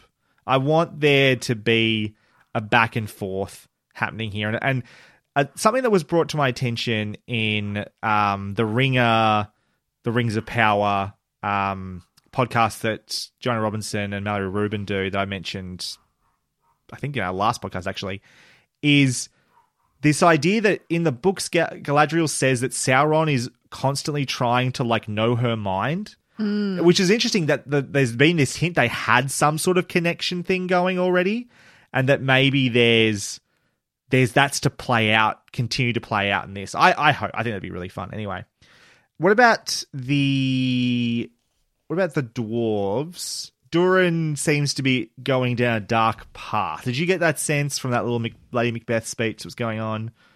From um, Yes, I was like, oh no. Um, absolutely. It's like, you know, th- talking about like how like the crown or the throne or whatever belongs to them and or the Yeah. mines belong to them. I was like, uh oh. Yeah. Um, obviously, and because we know what happens, um, there in Khazad-dûm, yeah, and we see the Balrog having a snooze and then like being and that very cranky, it. being woken up. Tell you what, Mm. I, I reckon some people would have been upset that the Balrog got teased in the trailers and then got the same amount of screen time in the show.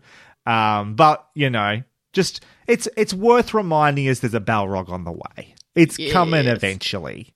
Yeah, exactly. And I think like I think we all saw that coming. Like they need Mithril. They're you know, they sing to make sure that, you know, somewhere is safe to mine. They're digging Um, too greedily and too deep. That yes. exactly. Um so we we know it's we know it's coming. Um I am both excited and terribly sad Mm. that it's coming. Um but yeah, so obviously with good intentions, um, something terrible is coming for the dwarves. But so, like, obviously, he's going to. I mean, it's not really selfish. He's not necessarily being selfish. He's being selfless for his friend, but in doing so, sacrificing his people, which is bad. Do you, do you, and we obviously think Sauron's gonna be a part of like of this. Do you, what is Sauron getting out of treating with the dwarves though? Is it access to Mithril, like Mithril, so he can create more rings of power, Mithril, so he can create other weapons? Is like ultimately, what else is gonna get the, from the dwarves if not? Now he knows Mithril exists because he's Mhm. had that, you know, been helping Celebrimbor and Elrond make the rings of power for the elves. Yeah. Like, I like that. That's got to be what he's after. Yeah, I'd love to rewatch the last couple of episodes, just in like in terms of timing of things. Because what's um Durin's wife's name again? Disa. What she was saying to him felt not like her to me. I was like, oh, this is she's taken a real dark left turn. It makes me go, See, that was in Hmm. episode seven, so that was even well before. mm, That was before even uh, Sauron was with the elves. Yeah, so I'd be um I'd be interested Huh. to know if that was actually her. It Ooh. probably is, but it, it just seemed like a real because she seems so lovely and quite rational and well reasoned. Like she does have a hot temper, She's got a hot temper, yeah. but that was seemed very like you know, the power is ours and your father's like an. Yeah, it seemed really dark to me in a way that felt almost off for that character. it, it, it's question of whether they like the way it was set up was like they could go all that way on their own rather than or that's a button that Sauron can push Yeah. and like manipulate later on. Or maybe they can get wrapped up and told, you know, or or Sauron's like whatever version of Sauron comes to Mm. Moria is like, oh yeah, I'll I'll do this for you, or I'll I'll deal with the king. Like kills the king. It's like there you go, you're king now. He's like, wait a second, that's not what I wanted. Well, it kind of is what you wanted, though, isn't it? Mm. Um, I don't know. There's, I'm looking forward to seeing how that plays out. That could be, it, I, as I said earlier, it's got a Shakespearean tragedy feel all over it. It really Um, does, yeah. Yeah. Actually, what I'm thinking of, we're talking about Sauron again.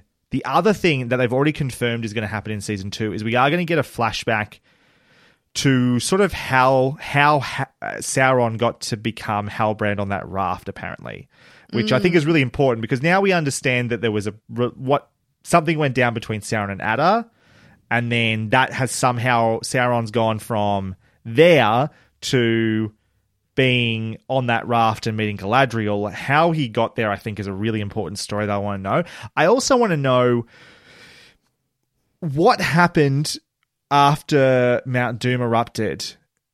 Because what happens is we find Halbrand with a infected stab wound back at the Númenórean camp. Mhm. Was that was that an intentional ruse on his part to get himself to the elves, or did he actually get attacked? Like Mhm. we get no idea of what happened there. I'd like a maybe it's not that important. I could like either either definitive explanation through flashback or even just a line that just makes me go, "That time I was deceived you because I pretended to be stabby stabbed." Just a throw throwaway line amongst a bunch of other stuff would would be helpful rather than just hand waving it. Um, the stranger and Nori. You've already said your predictions. You know they're going east. Gandalf. We assume it's Gandalf is going to learn more about, you know, Sauron and Morgoth, and you know what influence Sauron might have in the east.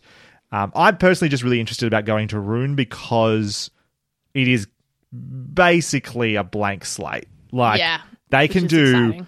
a lot with that.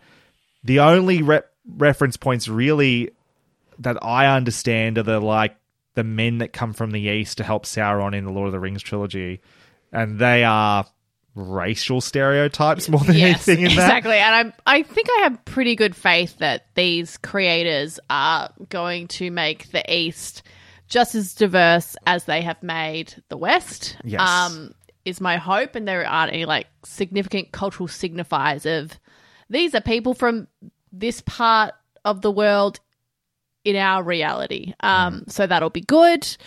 Uh, but yeah, I'm excited to go east because it is such a blank slate and there's so much room to play with both Nori and the stranger um, and what they learn, um, the, the kinds of people they encounter, the kind of like civilizations, like just the design of those civilizations, I think is could be really cool to play with. So yeah, I'm excited. Um, so we have Gandalf, we think here now, the stranger. Why not other wizards? Is it possible that Saruman will have already arrived and have be established in the east? Um, or I can't remember. Were they all sent at the same time? No, my understanding, and it is worth pointing out that some of this stuff was never really settled on by Tolkien. That was Yeah. not put into, you know, a place of definitive law because, you know, in that regards. Hmm. Um, that Saruman and the two blue wizards who we've never Yeah. met did arrive earlier and went to the east. Yeah, but so I. I knew the blue wizards were in the east. Yeah. Um, so my assumption was that Gandalf um, would go east, encounter the blue wizards, who could then like impart knowledge on him in terms of who he is, um, Mhm. or at least like what he is, I suppose, more than who he is. because as Nori says, um, you define that for yourself through your actions. Which Did, is did, how did you feel about that moment, the bit "I am good" moment in the finale, where he I'll be honest. Some people might think bit on the nose, bit over the top. I loved it. Yeah, I loved it. I think some people maybe oversimplified what was happening there because the point was he was making a choice in that moment, and Yes. not that it was the last time he would ever make that choice. I think people thought it was like "I am good," like a definitive, underlined, full stop statement. No, it was him choosing in that moment that even if you tell me I'm Sauron, Sauron, I am choosing to be good. Yeah. and And I think we he see con- that he has to continue yeah, to make that choice going forward. Lord of the Rings, not only Yeah. like with Gandalf, but like Saruman and stuff. Like Saruman at one point was like very good and like you know Hmm. did lots of great things, but it's it's all about that that choice that we make, which is throughout In the you know- Fellowship of the Ring, Yeah. Gandalf and Galadriel both have to resist temptation and choose to be good Mhm. rather than succumb Yeah. to power and eventually evil. Like you have to keep making that choice. It isn't just you But, are like, one thing. Boromir, obviously his betrayal and then redemption. Yeah. We have Aragorn running away for so long and then making that choice to take a stand. Absolutely. Obviously, like there's so much like growth and changing, and people are not never like one thing in Lord of the Rings. It's not as simple as that. Um, yeah. So I I really liked it. I I agree 100%. Uh, okay. Can I first of all? I, I think we'll definitely see Saruman at some stage. I think he'll he will enter the picture. I think he, I think it's pretty established that he would have been there as at the same time, if not earlier than Gandalf. So that makes sense. Don't know about Radagast. Don't care about them. The Blue Wizards. yeah. the Blue Wizards. So very easily they could be here already. The the the bl- two Blue Wizards, and it's a real opportunity for the writers if they want to to give us two new wizards and make them whatever they want to to to, to have a lot of fun with it. Mhm. Can I give you my out there theory on the Blue Wizards? Sure, I'd love it.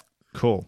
My theory is the stranger is one of the Blue Wizards. Yeah, I have heard that. Have you? Yeah. Sure. I I That don't think that's That satisfying doesn't narratively, but yeah. Sure, sure, sure. yeah. My point is that doesn't mean he's not Gandalf. Not Gandalf. Yeah, he transforms. Yeah. Well, we already know he can. He goes from Gandalf the Grey to Gandalf the White in the Lord of the Rings. So why not be Gandalf the Blue and then become Gandalf the Grey later? The theory here being Mm-hmm. Poppy doesn't go with the stranger and Nori. Mhm. That seemed a little weird to me. I was like, there's an obvious pairing here. This is the Sam to the Frodo of this story. But we get a pairing. We get the stranger and Nori.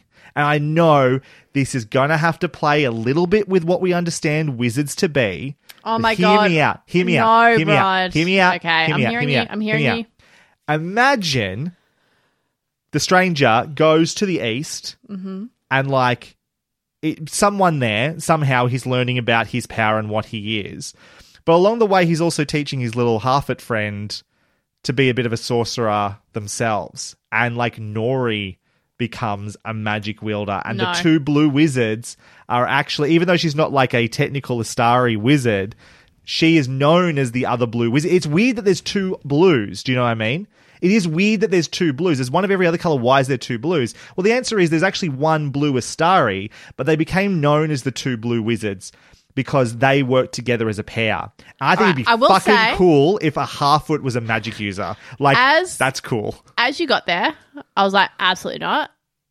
You waved a bit of a tail for me, and I enjoy it. Not that um, Nori is necessarily a magic user. Sure, sure. But because of um I don't know, some other impact she has, her knowledge of things, Charisma her kindness, her yeah, all of that other stuff. Yeah. And they are together, that they are Yeah. known as the two blue wizards. That's my I don't I don't really want her to be a magic user. I think that it's breaking the world a little bit too much. Yeah, I was wondering about this because this gets talked about in Lord of the Rings. Like before they find out the Necromancer and Ner- Mirkwood is Sauron, they do think that it's just a sorcerer. Like uh, somehow people can wield magic eh, to some regard. Now they aren't meant to be as powerful as wizards or that, but people can wield magic. So it's not outside the realm of possibility that a Harfoot or another being could have sort of magical influence. And so I'd be fine. I think it'd be rad to have a Harfoot magic wielder getting around, but I understand what you're saying. They can still be known Yeah. as the two blue wizards, even if she is not technically a magic user. Yeah, And I, I- think that'd be mm. fucking cool. I think I like an aspect of that, but that's a really fine line to walk so that you are not um changing the canon too much that it gets like real iffy and kind of a bit shit. Um, yeah, like, and I, I think that it, there is a way to do it, Yeah. but that big step makes me very nervous. If they do it well, they can do whatever they want. I- I- but just I- hearing it makes me nervous. I'm not pretending it's not a risk, Yeah. but but like you got to have room to be able to still surprise to come at this. Like if it's just another couple of dudes with beards that are wizards again, it's like okay, we've done this 3 times already. Why not find a slightly different approach to this? Chances are one of these wizards is going to be a woman or something like that because let's mix it up and that's what this show is happy to do. And I'd be mm. fine with that. So like if we're gonna if we're gonna break from the conventions, the norm a little bit to tell a, I mean, this story was never told. These st- the the Blue Wizards were never made Yeah. canonically anything. So like, why not do something a little bit bold with them? Why just make them two more wizened bearded guys? It's like that's boring. Let's do something a bit more fun with it. And like the idea of like them becoming the two Blue Wizards to me, I like got that idea. I was like, that's that just seemed like a fun adventure. that That, I adventure. reckon I reckon we've got like three seasons of that journey to tell. You Oh, know what totally. I mean? So ages. like if they want to be like doing that slowly bit by bit for three seasons. Yeah, yeah, yeah. Oh, I Um, don't want and to then and they're known back. in the east as the Blue Wizards, and then Yeah. they come west, and you at He that point you have Gandalf the Gandalf, Yeah. and then who knows what name Nori will have at that point. Absolutely. Yeah. I mean, it's possible. And if it happens and it's really good, then I'll give you a standing ovation. That's a If promise. it, if it happens, if I'm that's that's what I want to put out. I really want to put that on the podcast. Like, I want to put this out there that I had this thought, and like if that turns out to be true, just remember who told you about it first. All right. okay, be honest though. Did you read that theory No, online? no, You're just repeating one it? hundred percent mine. You- you 100% promise? mine. Promise. Okay, I I believe tweeted it out. In fact, I think I told Liam about it as soon as I had the idea. Okay. All right, if Um, the tweet's there, then you're, uh, you're solid. You got your evidence, you got your receipts. No, I emailed I emailed it to Joanna Roberts. I can send you the email. I emailed it Yeah. the day I listened to her forward that on base, podcast. and then I'll know that you've, you're serious Okay, about I'll it. forward it to you. um, thank you very much for listening to this episode of Hunting Seasons. This is a really fun one. I was really Mm. looking forward to talking about it, and uh, it was one of our longest ones in a while. And yeah, we knew I knew it was going to be lots to talk about. You can find more of what we do via our website, huntingseasonspodcast.com. Our logo comes from Sean Kirkpatrick, aka at Shawnee Boy Draws. Our theme song and bumpers from Lucas Heil of Birthday Loyalty Club. Find links to their work in our show notes. You can also find myself, Broderick Gordes, on Twitter at bgordes, B G O R D E S. Though, if Elon Musk actually buys Twitter next week, like they're saying he will, I might not be there for much longer. Damask. Can't find me nowhere. Uh, next episode, we'll be back to discuss She Hulk Season 1. We're late to that one too, but that's going to be worth talking about, I think. We're not that late to it, though. Come on. Not that late. In the meantime, thank you again for listening. We'll see you next time. Namarie. Bye. Good night, everybody. Absolutely. Just while we pause, I'm just going to crack this can open. Go for it. Bit of ASMR for you. Oh, that was a good crack. That was good, wasn't it? Yeah. Oh. That's Happy with that one. Happy with that one. Might put that in at the end somehow. Some places take you away, some bring you together. Marathon does both. Marathon is Florida's family key with something for everyone. You'll find museums and wildlife refuges, wide open beaches, miles of warm, clear water, and the historic Seven Mile Bridge. For more about Marathon and the latest safety protocols, visit flakeys.com slash marathon.